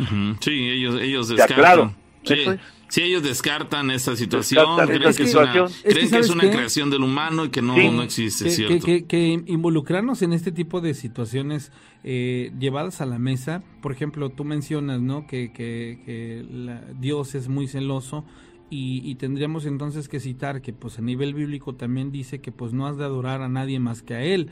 Sí. Sin embargo, la misma religión en sus diferentes corrientes, si, si nos fuéramos a, a muchos años atrás y empezáramos a citar a diferentes autores y si lo quisiéramos llevar a, ning- a algún lado en específico, no podríamos, porque en el libre albedrío cabría este la situación esta de que entraríamos en un debate a, inclusive a una cierta imposición de que mi pensamiento es el correcto y que el Sí, tuyo no. sí, tienes y- razón, y por Rana, eso- estoy eso- totalmente de acuerdo contigo. por eso les dije, o sea, aquí separemos.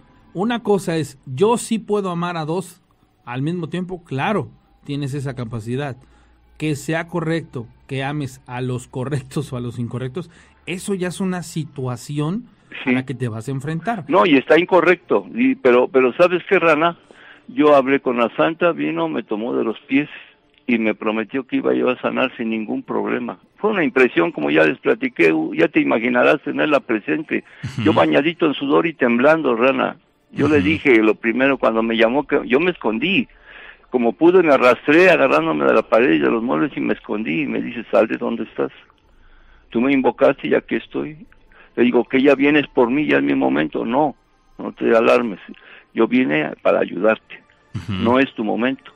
Entonces, ya que ya que pasó todo esto, yo le di las gracias, fue todo lo que hice y salió y créeme que me sorprendí de, do- de doble manera porque confirmé mi, mi fe ante Dios de que efectivamente el mundo espiritual me está demostrando que es un Dios verdadero y que existe. Yo respeto las opiniones de los que no quieran creer en Dios, que no crean, yo Ah, claro. respeto. Pero yo comprobé, yo te puedo decir, yo creo en Dios no nada más por fe o por tradición, por pruebas. Y me lo ha demostrado de ahí en adelante que está conmigo porque me ha realizado tantos milagros. De acuerdo, para mi fe son milagros, cosas increíbles, rana, como no te imaginas, cosas grandiosas en mi vida. Y eso me da la resolución de que le doy gracias a Dios que pues me, me supo comprender mi situación y ahora en adelante la santa, hasta ahí nada más, nunca más. Yo la sigo respetando y le sigo con el agradecimiento eterno toda mi vida. Pero me concreto a Dios nada más. Lo que sí yo le agradezco mucho a Dios, haberme permitido comprobar su mundo espiritual. Ya nadie me engaña ni me puede lavar el cerebro con que Dios no existe, esto, lo otro. Por eso yo cuando les hablo del mundo espiritual, nadie tiene la verdad absoluta, Rana. Yo cuando les digo algo, no es que, es que me contaron. Yo sé porque, eh, bueno, yo deduzco porque me contaron, porque me han dicho, no, no, no, no, no. Para mí eso no sirve. Hay que hablar de las vivencias, las experiencias propias y lo que has hecho y lo que has vivido. Algo más Porque- palpable, ¿no? Sí, porque fíjate, Pavo, que entonces nos dejamos llevar nada más por el eco. Y, y- y- y, eh, estamos, si no se trata del mundo espiritual, el mundo de, de la santa, del demonio y todo, no, perdón, ¿Tú eres, mira, tú eres consciente de que eso que mencionas, de que en ese caso pediste permiso, se te autorizó y tuviste después esa experiencia con la muerte, este, puede, está mm, en tela de juicio, muchas personas lo pueden dudar. Aquí, Sí. por ejemplo, ahí Adriana Flores dice, imagínese, él con la Santa Muerte, uf, está muy mal, o sea, ella pone Sí. en tela de juicio que tú hayas tenido esa experiencia y sin embargo tú afirmas que inclusive, este, hablaste con ella y te, te sanó de algo y, y se obtuviste un beneficio de todo esto. sí, y además eh, me sirvió para reafirmar mi fe en Dios. En lugar de hacérmela perder, me la acrecentó. Sí. Y ahora yo cercioro con mi vida propia que Dios existe. Y, y- y ya conozco su mundo verdadero, mundo espiritual, que es de lo que se trata el programa. Porque te vuelvo a repetir, hago hincapié, muchos dicen, es que yo sé porque me contaron, a mí me han dicho, no, eso no sirve, para mí no sirve. Vamos a ver las experiencias que has tenido, yo sé hacer barridas limpias de casa, personas, todo, rompimientos de trabajo y todo. Y no soy el único, hay mucha gente que lo sabe hacer, pero muy contados, que se, de verdad saben, hay otros que son charlatanes. Más sin embargo, te digo, el mundo espiritual yo reafirmo con mi vida que Dios existe. Cierto. El que quiera creer, que crea, el que no, mi respeto. Ah, no, claro, claro. Ese comentario te lo hago, Rana, desde un punto de vista constructivo, no por molestarte. Mi No, respeto no, es no, para no, ti. no, no, no, y eres muy buen comentarista y muy buen conductor de programa. Ustedes dos son lo mejor. Los felicito como siempre y estoy con ustedes. Sí, sí, sí, muchísimas gracias. Gracias, no, Charlie, no, para no. nada piensen que yo me, me pueda ofuscar o... No, no, no, sí les aclaro porque hay que tener la mente muy abierta y ser muy, pers- muy perspicaces Sí. al momento de, de analizar lo que, lo que se les dice, o sea, porque sí es cierto, o sea, a veces uno hace los comentarios para que la misma gente analice y, y, y lo correlacione a las necesidades que tiene, pero Así es. muchas veces se puede transversar y decir, bueno, es que a ver, ¿cómo dice que puedes amar a dos y Dios es? O sea, aquí se entra en una controversia que les vuelvo a insistir, este, es nada más simple y sencillamente analizar Sí. y de ahí, obviamente, decir, bueno, esto es lo que me funciona, me sirve, con esto me quedo, lo demás. Lo desecho. Lo Lo, lo, que sabes es que. Rana, en buena, en buena fe te lo digo, este no se vale, como dices tú, del de, de- de fondo musical, tomar las cosas a la ligera es delicado, porque podrías estar haciendo invocaciones satánicas y ni sabes. O sea, no se trata de adivinanza, se trata de que vayan a paso firme y seguro, sobre todo ustedes que quieren hacer las investigaciones. Deben de ir con una persona experimentada porque en cualquier momento que quiero que tengan la, la- la conciencia de que pueden ser este, posiblemente poseídos en una experiencia. Hay riesgos grandes y si no hay quien los sepa ayudar, los pueda liberar al momento, están poniéndose en mucho peligro. También otra cosa, Rana, te digo porque te aprecio mucho, es de que decías que tú habías contado que en tu casa van a hacer ahí las limpias. Fíjate que tienes una beba la cual debes de proteger y a tu familia también. En caso de que hagan limpias, puedes eh, llenar de mala vibra ahí tu casa. Pero Hay no mi mucho casa riesgo. donde vivo. Sí, entonces, este, eh, discúlpame, Rana, si con eso te molesto. Yo no lo hago con ese afán. Yo los aprecio No, es que no es mi casa donde yo vivo.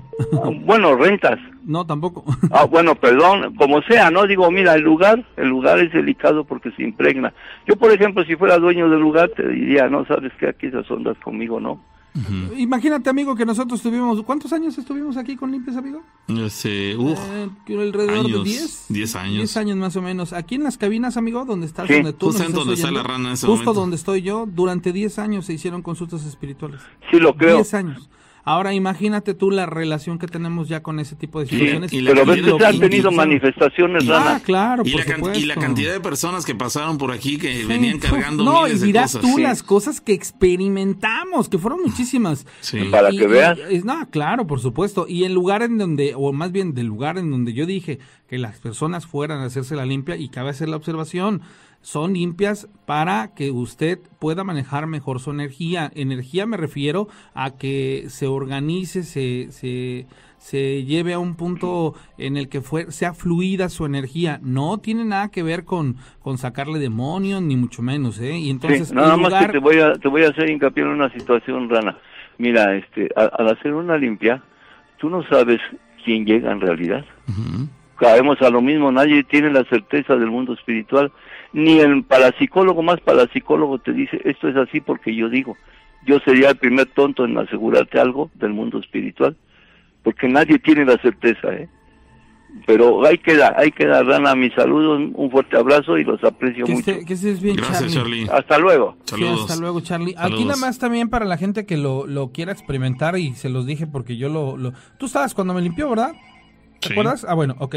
Este, y lo que yo hice fue decirle a la gente, compartirle a la gente qué sucede cuando, cuando nosotros andamos con la energía eh, que no está fluyendo. Ah, Los elementos son súper importantes en la vida del ser humano y, y aquí me pasó algo bien interesante. Cuando Daniel, que es la persona que está conmigo martes y jueves, este, hace su, su trabajo, literal, yo sentí cómo se orquestó, se organizó, se, se comenzó a conectar de manera Hubo un cambio correcta. positivo, Claro, ¿no? un cambio muy positivo. Ahora bien, si yo estoy diciendo que invito a la gente para que lo pruebe y le estoy diciendo, venga usted a mi punto donde yo estoy, es porque en todo momento yo estoy teniendo una in- intención sana y buena, que es que esas personas que de pronto les cuesta dormir, les cuesta este estar consigo mismos. eh, yo sé que atrás y en el trasfondo va a haber muchísimas cosas, eso es evidentísimo, pero mi intención en todo momento es buena y sana. Y yo estoy completamente consciente del riesgo que puedo correr. Pero a final de cuentas, como mi intención es ayudar, apoyar, mostrarles decirle a la gente que si hay una opción, que si hay cómo sentirse mejor, que si hay cómo dejar de cargar esa mochila, ¿sale? Entonces yo creo que muchas cosas, partiendo de ese punto, van a ser positivas. Para que también no nos clavemos en cosas de, de, que ya por hacer ese tipo de cosas, es lógico que la gente que, que haya experimentado, eh, digamos así, la contraparte de lo que yo estoy diciendo, quiera decirle, no, espérate porque te puede pasar eso. Sí, sí, tranquilos. Estamos conscientísimos de todo eso, pero queremos ayudar. Ese es el punto número uno, ayudar, nada más. Cierto, cierto, estoy de acuerdo. Y bueno, lo que, lo que nos expone Charlie, veo muchas críticas en el chat de, de, Facebook en respecto a, a, Charlie.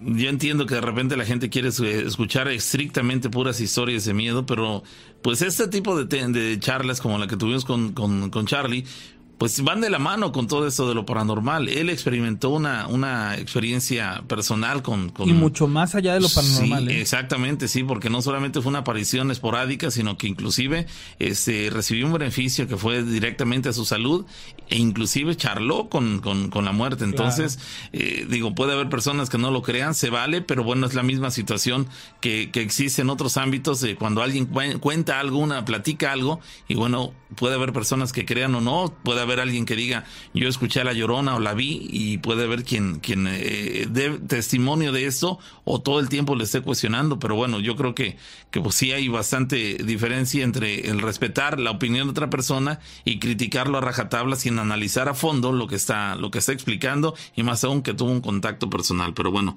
llamada telefónica, bueno. Bueno, buenas noches. ¿Qué tal? Buenas noches. Eh, habla Francisco. Sí, ¿qué tal Francisco? ¿De dónde llamas? Eh, de Dos Ríos. ¿Qué tal Francisco? ¿Tienes algo que platicarnos? Sí, tengo este dos historias que pasaron, que me pasaron a mí. ¿Cuándo? Eh, bueno, una, no recuerdo muy bien la fecha, pero tendrá como tres años. Esa sucedió en mi casa. Ajá. Eh, ¿Ahí en Dos Ríos? Así es. de hecho, ya les ya te las mandé escritas, pero pues ahora las, las voy a contar. eh, esa ocasión eran como eso de las 12 y un, un primo me, me mandó un este me, me, mandó un mensaje que saliéramos a hacer una llamada encontró un número este en no sé si en internet no recuerdo dónde lo encontró que decía que si marcara este que marcara ese número para conocer el verdadero miedo. Ese, eh, que salieron a dónde te dijo o sea, me dijo que saliéramos a la calle a hacer una llamada a un número que encontró en internet. Y ese número decía que si marcabas ibas a conocer el verdadero miedo. Ok, y él tuvo la curiosidad. Ajá, exactamente. Te invitó para que lo acompañaras. Así es.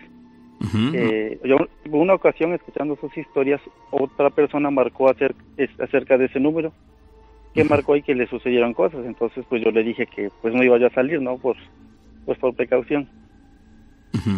Entonces, este, ese, después de que pues ya, ya no salí, como que estuve inquieto, no, no me podía dormir. Entonces, en una, este, ya como eso de, de una y media, este, ya eh, no, aún, no, aún no me dormía, pero estaba yo cerrando mis ojos cuando escucho que se abre mi puerta. No, perdón, miento. Eh, recuerdo que este que ya ya este estaba cerrando mis ojos cuando sentí que me estaban respirando justo en mi cara. Pero era una respiración como de un animal grande. Ah, caray. Y, y en esa ocasión, este, estoy seguro, porque yo no estaba yo durmiendo, pero estoy seguro que, estaba ahí conmigo porque yo el colchón estaba sumido como si hubiera alguien ahí. O sea, mi cuerpo estaba en otra posición. Sí. Eh, entonces, este, estaba respirando justo en la cara, pero era un como un toro, no sé cómo explicarlo así. Era una presencia ese grande, de un animal grande. Exactamente. ¿Sentía su eh, respiración? Sí, sí, y sentía ahora sí el, aire caliente que exhalaba. Que, exhalaba. Eh, yo para eso, este, estaba yo, les digo, estaba yo despierto, pero no quise abrir mis ojos porque en realidad pues tenía yo bastante miedo. eh, ya, este, pues lo que uno hace, eh, empieza uno a, rezar. Obviamente, este, cuando empecé a rezar, escuché como, eh, este, sentí como esa cosa se levantó porque le- el colchón eh, recuperó su forma y pues yo por ende pues me, me acomodé y escuché como este salió Eso fue en cuando empezaste a rezar. exactamente. ¿Qué rezaste? No, pues eh, lo primero que se me vino pues fue el Padre Nuestro. Y en cuando empezaste a rezarlo, ¿en voz alta o en tu mente? No, en mi mente. Ajá. Porque, no, o sea, le digo, estaba yo despierto, pero no quería yo abrir los ojos ni nada. Y en ese instante sentiste que se incorporó. Ajá, y salió porque la puerta se escuchó como la abrió. Ah, ok. Entonces, cuando escuché que abrió, yo, yo este, me levanté y, y encendí la lámpara del teléfono. Y me levanté a, pues, a inspeccionar, pero ya no había nada. Entonces, para eso yo le marqué, le mandé un mensaje a mi primo diciéndole que, que me- lo que me había pasado. Y él me comentó que sí, que él salió y marcó. Bueno, no, no recuerdo si salió, pero sí marcó a ese número. Y entonces, este, también le sucedieron cosas esa noche. ¿Así le sucedieron cosas? Sí, ¿En su casa dónde? ajá, en su casa. ¿Te dijo qué le pasó? Sí, que se empezaron a mover sus, empezaba, escuchaba eh, ruidos como si alguien anduviera adentro, se empezaron a mover sus, a caer sus, sus cosas, sus trastes y todo ese tipo de cosas. Ah, caray. Entonces, este, pues yo pienso que me pasó a mí por, por esa llamada, aunque yo no estuve ahí, pero salí involucrado. Sí, sí, te viste afectado. Oye, ¿y el, Ajá. el- el teléfono era de dónde? Es que es, haz de cuenta que después, este, al otro día, pues yo le platiqué y le dije, pues ahora vamos a marcar, pues total, digo, ya, ya me pasó, ¿no? Entonces dice que cuando él marcó, este, ese número se escuchaba como, o sea, no te contestaba nadie, sino era como un audio, Ok. que comenzaba como, A reproducir. ajá, como tipo, este, como unos tambores, iba cambiando así en ciertas formas Ajá. el sonido y de momento, este, terminaba así, o sea, no, no, no había ningún grito, ese tipo de cosas. Pero ya después cuando volvimos a marcar al otro día, ahora ya no entró la llamada. Ah, mira. Sí. Eh, otra ocasión, ahí mismo, eso tendrá como, hace como un, no, no tiene mucho tiempo, tendrá como unos tres meses. Ajá. Eh, esa ocasión, este, me levanté a, a, pues, a checar que las puertas estuvieran bien cerradas. Entonces yo salí y haz de cuenta que en, en- está un altar y en el altar está una Virgen de Guadalupe, pues no muy grande, pero pues sí de un tamaño pues considerable. Entonces yo cuando salí, salí y vi el altar, pero así como que lo vi diferente. O sea, la imagen la vi diferente. Entonces eh, salí y este, eh, fui a, a- a revisar las, las puertas, pero yo me quedé con esa idea de que había algo raro ahí. ¿Pero qué era lo raro que, Sí, que o notabas? Por ejemplo, la, le digo, estaba la imagen de la Virgen, pues yo la vi diferente, o sea, un- eh, que era otra imagen. Su rostro. Ajá, o sea, toda la forma, vaya. Ok. Entonces, pero al principio lo vi, este, y fue como, o sea, me quedó esa inquietud. Ujú, Entonces cerré las puertas, pero yo ya llevaba yo esa idea de que ahí había algo raro. ujú. Entonces yo regresé y me, y me quedé concentrado viendo, este, pues qué es lo que era. Entonces le explico, era como, como una imagen, pero ya con cuernos. Ah, caray. Y así la, Pero una imagen femenina. ajá, o sea, no, o sea, le digo que era la, la, la- era, pues, era la Virgen, pero yo ya la había yo diferente. Ujú. ya le notaba yo, ya, o sea, ya no, prácticamente ya no era él, o sea, ya era otra figura diferente con unos cuernos muy grandes. Caramba. Entonces, mi, este, yo me me- o sea, porque pues, estaba oscuro, entonces yo me, me centré a, o sea, me quedé concentrado porque pues, me hacía raro, ¿no? Sí. Entonces, yo me, me, me centro bien a ver y, y a, un- a un lado estaba una, está una mesa y estaba una botella y la botella tronó fuerte, muy, muy, muy fuerte. Que entonces cuando eso pasó, eh, pues todo mi cuerpo se, se erizó. Sí. Y es- de hecho ahorita estoy contando y ya me está entrando así como como cierta este inquietud. Eh, y este entonces cuando eso pasó pues yo me, me metí rápido.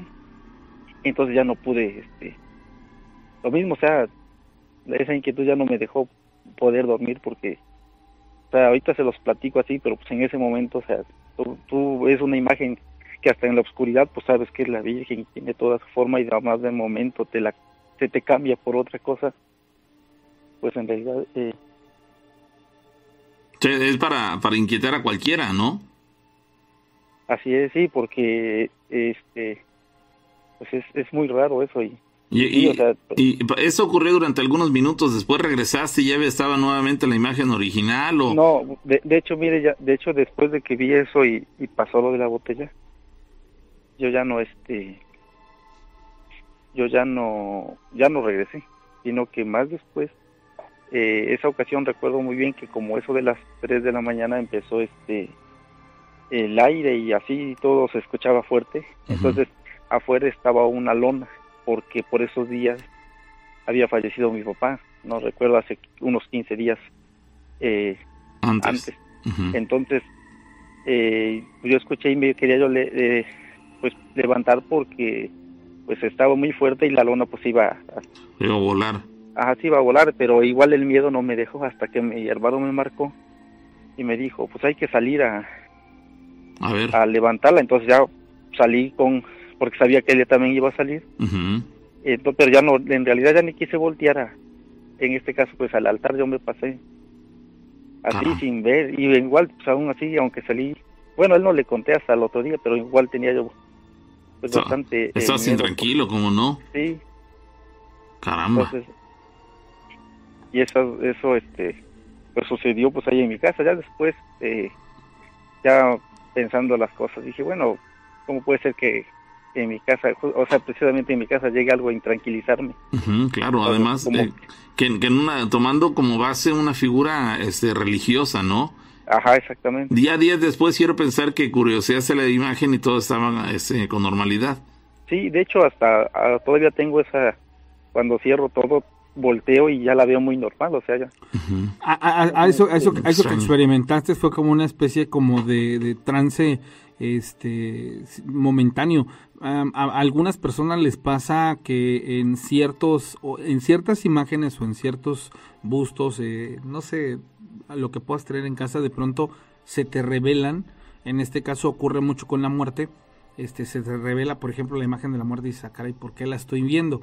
Y pasa después un tiempo y después ya la dejas de ver. O sea, y muchas veces dicen que es porque te la imponen o porque te la te encomiendan, etc. Son situaciones más que nada pero pues bueno, algunas tienen explicación, otras no tanto, algunas sí son dentro del ámbito de, de, la imposición como tal, algo, algo que sí está ocurriendo, otras es producto de nuestra imaginación, de nuestro subconsciente, de, cómo trabajamos nuestro día a día, pero pues parte de, a final de cuentas. Amigo, muchas gracias por compartirnos tu historia.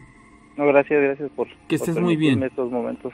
Gracias, que tengas feliz noche. Señores, son las dos con dos minutos. Gracias por llegar hasta este punto de la transmisión. Estaremos pendientes mañana de que haya oportunidad de tener historias de miedo. Mientras tanto, buenas noches. Sí, gracias, gracias a la gente. Me llama la atención que hubo un momento ahí de la, del, del chat eh, de Facebook en la cual una persona inclusive